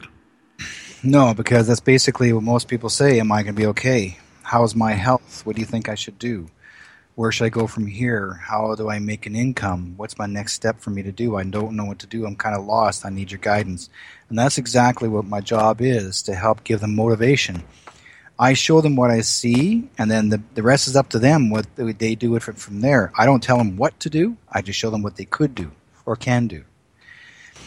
And that's exactly how it works. So, I mean, everybody's different. And, but if I, at first, I'll tell you this right now, guys, if I, like myself, I was actually a carpenter by trade. I didn't have to do this work. I could have walked away from it. But I had an intervention. And it my life changed completely. And if I didn't have that type of intervention, I'd still be a carpenter, and you wouldn't be hearing me on radio. That was that was over 30 years ago. Question from Dennis at hashtag Spaced Out Radio. He was asking, does anyone on the panel believe there is any difference between paranormal investigation and consciousness events? Derek, I'd like your opinion on that. consciousness events? Consciousness events. Events. I have no idea what they're talking Unless it's all to do with a psychic fair type of thing. Pretty well the same. But I don't know. Everybody keeps calling different names and different events, so I'm not sure what he's what he's looking for for in it. Glenn, would you like to take a shot at this one? Sure, what's a question again? Sorry, I just stepped away. Does anyone believe there is a difference between paranormal investigation and consciousness events? I think they both go hand in hand. The, the, yeah, the, the longer you're in the field, the more conscious you become of what is around you. Now, we don't just turn off the lights because it's kind of creepy. We turn off the lights because we lose a sense and gain other senses in its, in its uh, absence of lack of sight. So I think it, they're kind of intertwined. They're pretty much both essential in any investigation. Mm-hmm. Randy, would you like to take a shot at that one? My first question for him: What is the what is the word cons- consciousness event? What am I comparing to the paranormal? Because the paranormal, I'm looking at somebody supposedly that's passed on. So my question here on, on against once once again on a documentation side is what is the word conscious event? Define it. You know, define it for me, and then what are you looking to find out, and what actually is it? Because I've never heard that term before ever used, so I don't understand the the outcome of the question. All right. Let's move on to another question here. This gets kind of ties into what Eric, or pardon me, what Everett asked earlier about the uniform standards as the paranormal. So Gail is following it up and saying, Do you think that by forming an official association, writing bylaws, and then procedures, protocols, etc., membership would be offered, a standard established, and endorsements or sanctions supplied by an association if we're in the paranormal? Do you think this would be a good thing, Randy? Yes, it is. And I'm going to step out here, Dave, and take the plunge. we I created supernatural standards in the small a, a, small board, and I of course I'd like you to visit it and come on board, and Glenn and Derek.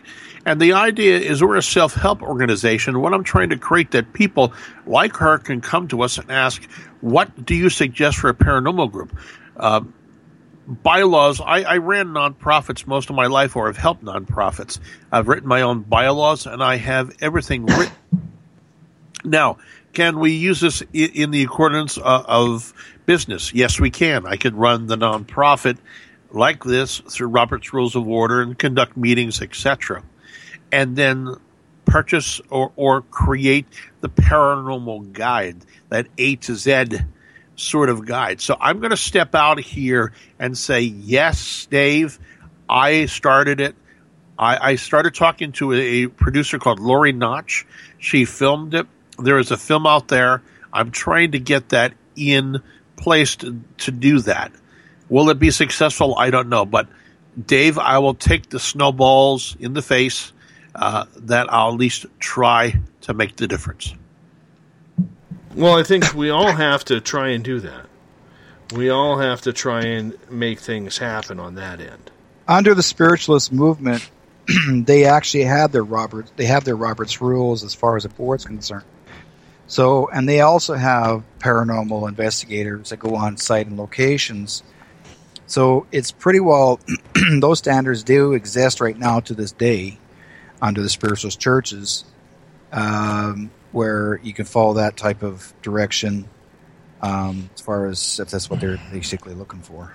Well, it's basically the same with us. Like with yeah. the Canadian Paranormal Society, we're a society under the BC Act.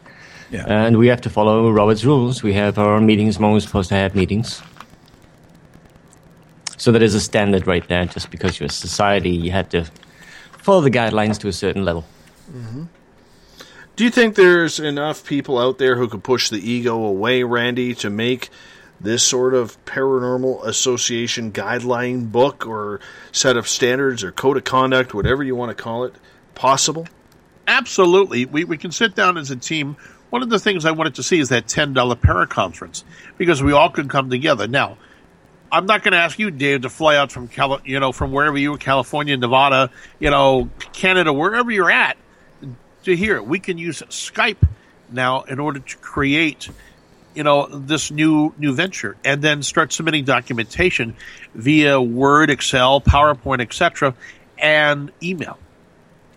Um, if you, people go to Z Talk Radio into show archives to Ghostly Excavations radio show, there is a para organizational document that was designed in 2013 by Houston Ghost Research and other paranormal teams that are listed.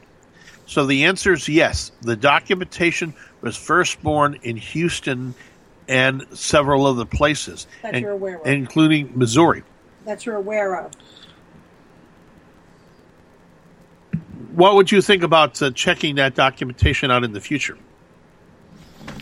I would check I, I love it when the wife steps in. That's what you're aware of. I'm sorry, Derek. What? What was uh, it, Derek? The wife steps in. She goes, "That's what you're aware of." well, well, she she has helped me along the way, and of course, she's one of the investors. And right. being, you know, being one of the investors, you know, she, you know, her her job is a uh, clinical researcher as well as the documentation specialist. So the answer, the answer, Dave, would be yes. That if we could step out and do this and say, you know what, did this question work? Did this work? We need to start ruling out things because did you ever watch the Fox News uh, last part of Washington, George Washington, as he was dying? You mean the fake news? well, no. What I'm getting at is the doctors the joke. over yes over Washington. If you saw the three cut marks on President Washington's skin, they were bleeding him out, thinking that the flu or pneumonia was going to go away. Isn't that what we're doing in some cases in the paranormal? You know, if I cut myself right now, I'm going to get rid of the flu. Is that a foolish practice today? Absolutely. But in this field of the paranormal, if I learn, you know, that if I bleed at a paranormal investigation, would it help? Is that crazy? Well, it's been known people actually have bled themselves while they're on location. You know, and you know, the, it is the the study of it. You know, just like the the study of medicine, we don't understand medicine because each patient coming is unique. This is what I like about the paranormal because the paranormal is the same thing, just like the study of medicine. And if we develop this core documentation, you know, men like you, David, can step up to the microphone and guess what? Say, you know what, Randy, you're right or wrong. Or, you know, and Glenn, and we can tear it apart because I don't want to be patted on the back. I don't need an award. I don't need anything. I want you guys to tear it apart and tell me right or wrong or what you think. You really should. Agreed? Oh, exactly. 100%. It should have been that way in the beginning, but, you know, egos and stuff gets in the way, and then people start deciding who's creating the standards, who's got the backing behind that. But that's just the way it is. And I I can't see it changing in any hurry. I'd love for things to change, and I'd love to be part of a group that obviously instigates that kind of change.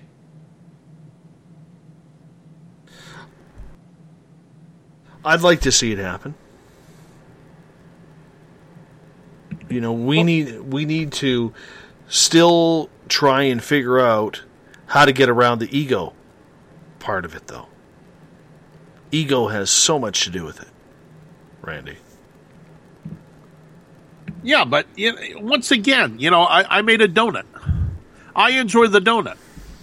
I, I'm, I'm going to be very serious here. Now, I'm going to I'm going to give your family donuts, and I'm going to give Glenn donuts, and I'm going to give Derek donuts, and now I'm going to sell the donuts. And you tell me they taste like crap, and they they don't taste good. Well, you know, in the reality is I've got to go back now and retweet, retweet my product. That documentation that's sitting out on Z Talk Radio was created by Houston Ghost Research, James Spangler, and others, uh, and I wanted it torn apart, but ego got in the way, and finally fight started. And I want to get together, and if we could start again on this show, I will send the documentation out to you via email for you guys to take a look at because, you know, Glenn and I have talked about this in the past. And if if we don't step forward as brothers and do this right, I'm a born again Christian. And I'm fighting the church on a born again Christian level because I believe I'm called by God into the paranormal to bring it into not only to the church, but to teach the correct A to Z and then create the standards to bring not only to the church, like the Catholic Church, but create, you know, an idea of a born again demonologist, which I, I would love I would love to strive for.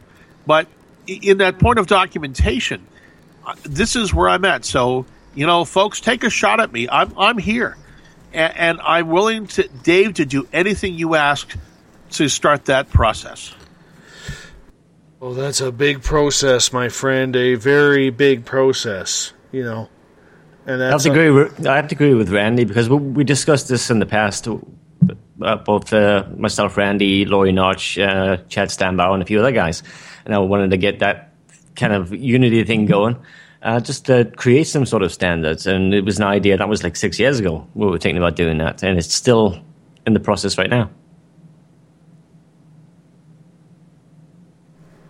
Is the paranormal field ready for that, though, Derek? Are they ready for standards? No. If they can get away with it, no.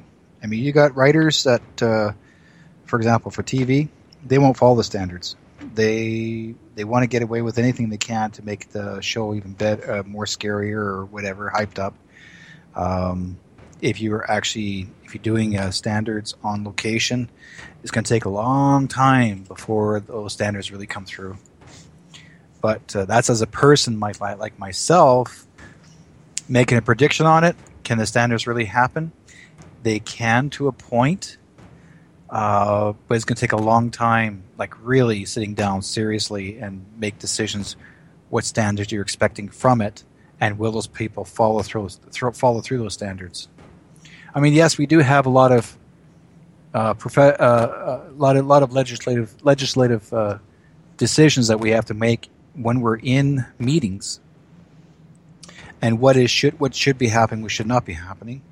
We always do voice our own opinion, what we think that should work and should not work, but that's pretty well it.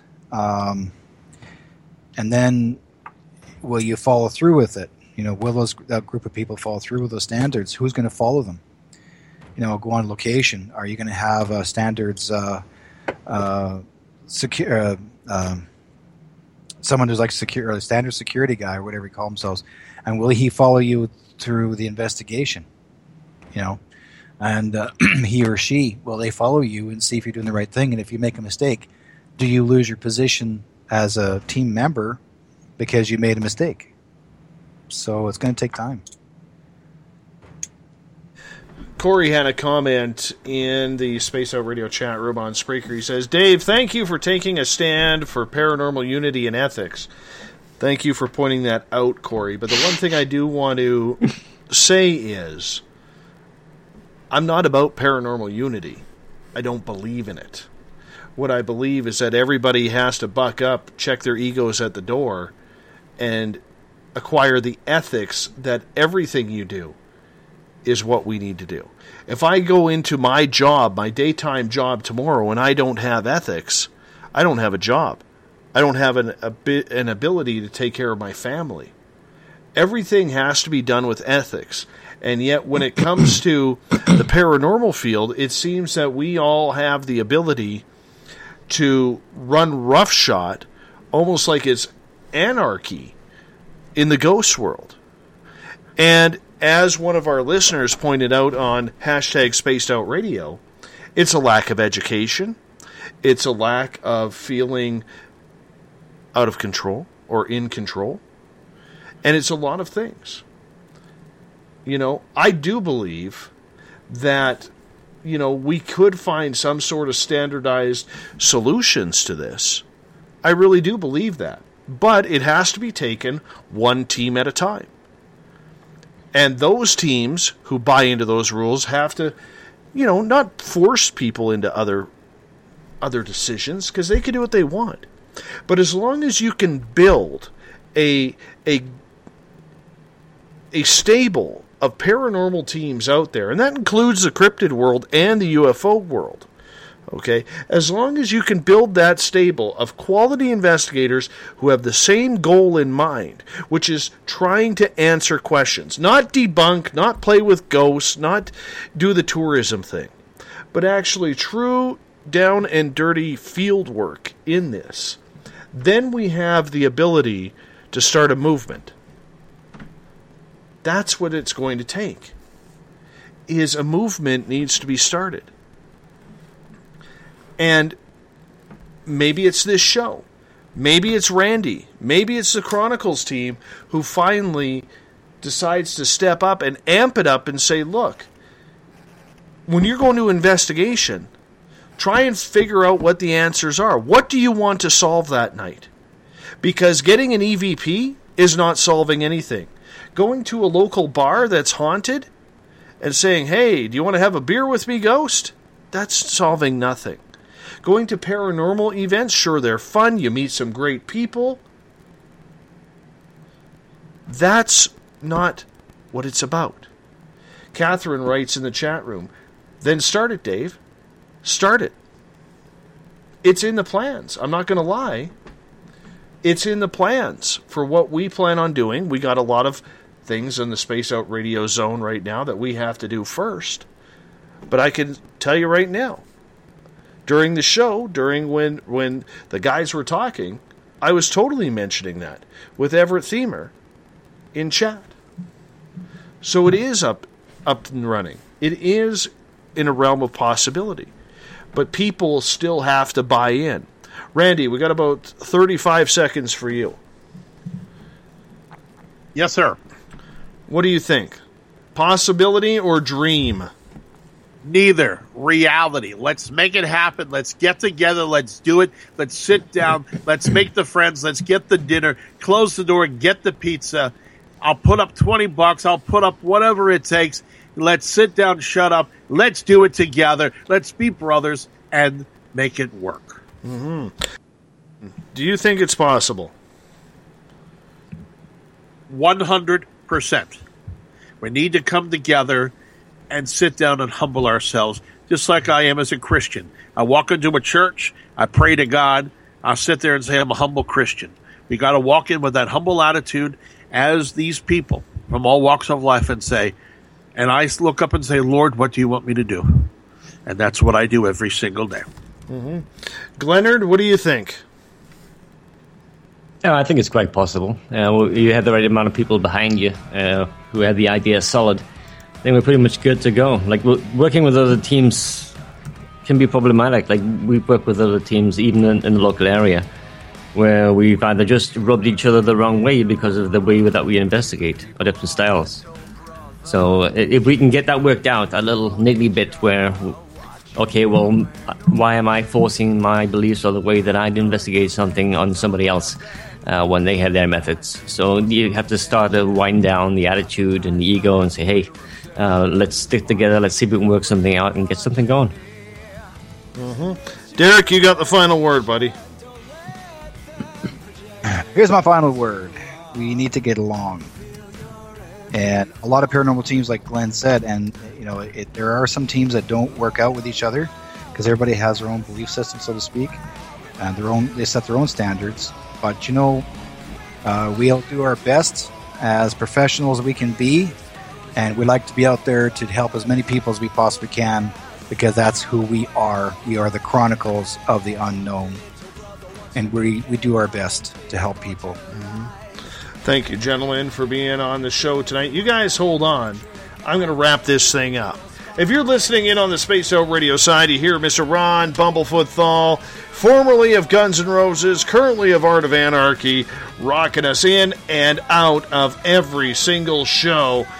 Bumblefoot is the official sound of Spaced Out Radio. Tomorrow night on the program, Mike Ricksecker for hours one and two, his radio partner Vanessa Hogel on for hour number three. Three hours of paranormal talk tomorrow night, starting at 9 p.m. Pacific, midnight Eastern Time, right here at spacedoutradio.com. Want to remind you if you want to listen to this show and others, go to our YouTube channel, Spaced Out Radio Show, for our archives. Tune us in on TuneIn. Download this show and others on iTunes. And of course, once again, our website is spacedoutradio.com. Thank you so much for everyone tuning in. We've kicked off the week on a pretty good note and it's only getting better. We got a fun week planned ahead of you.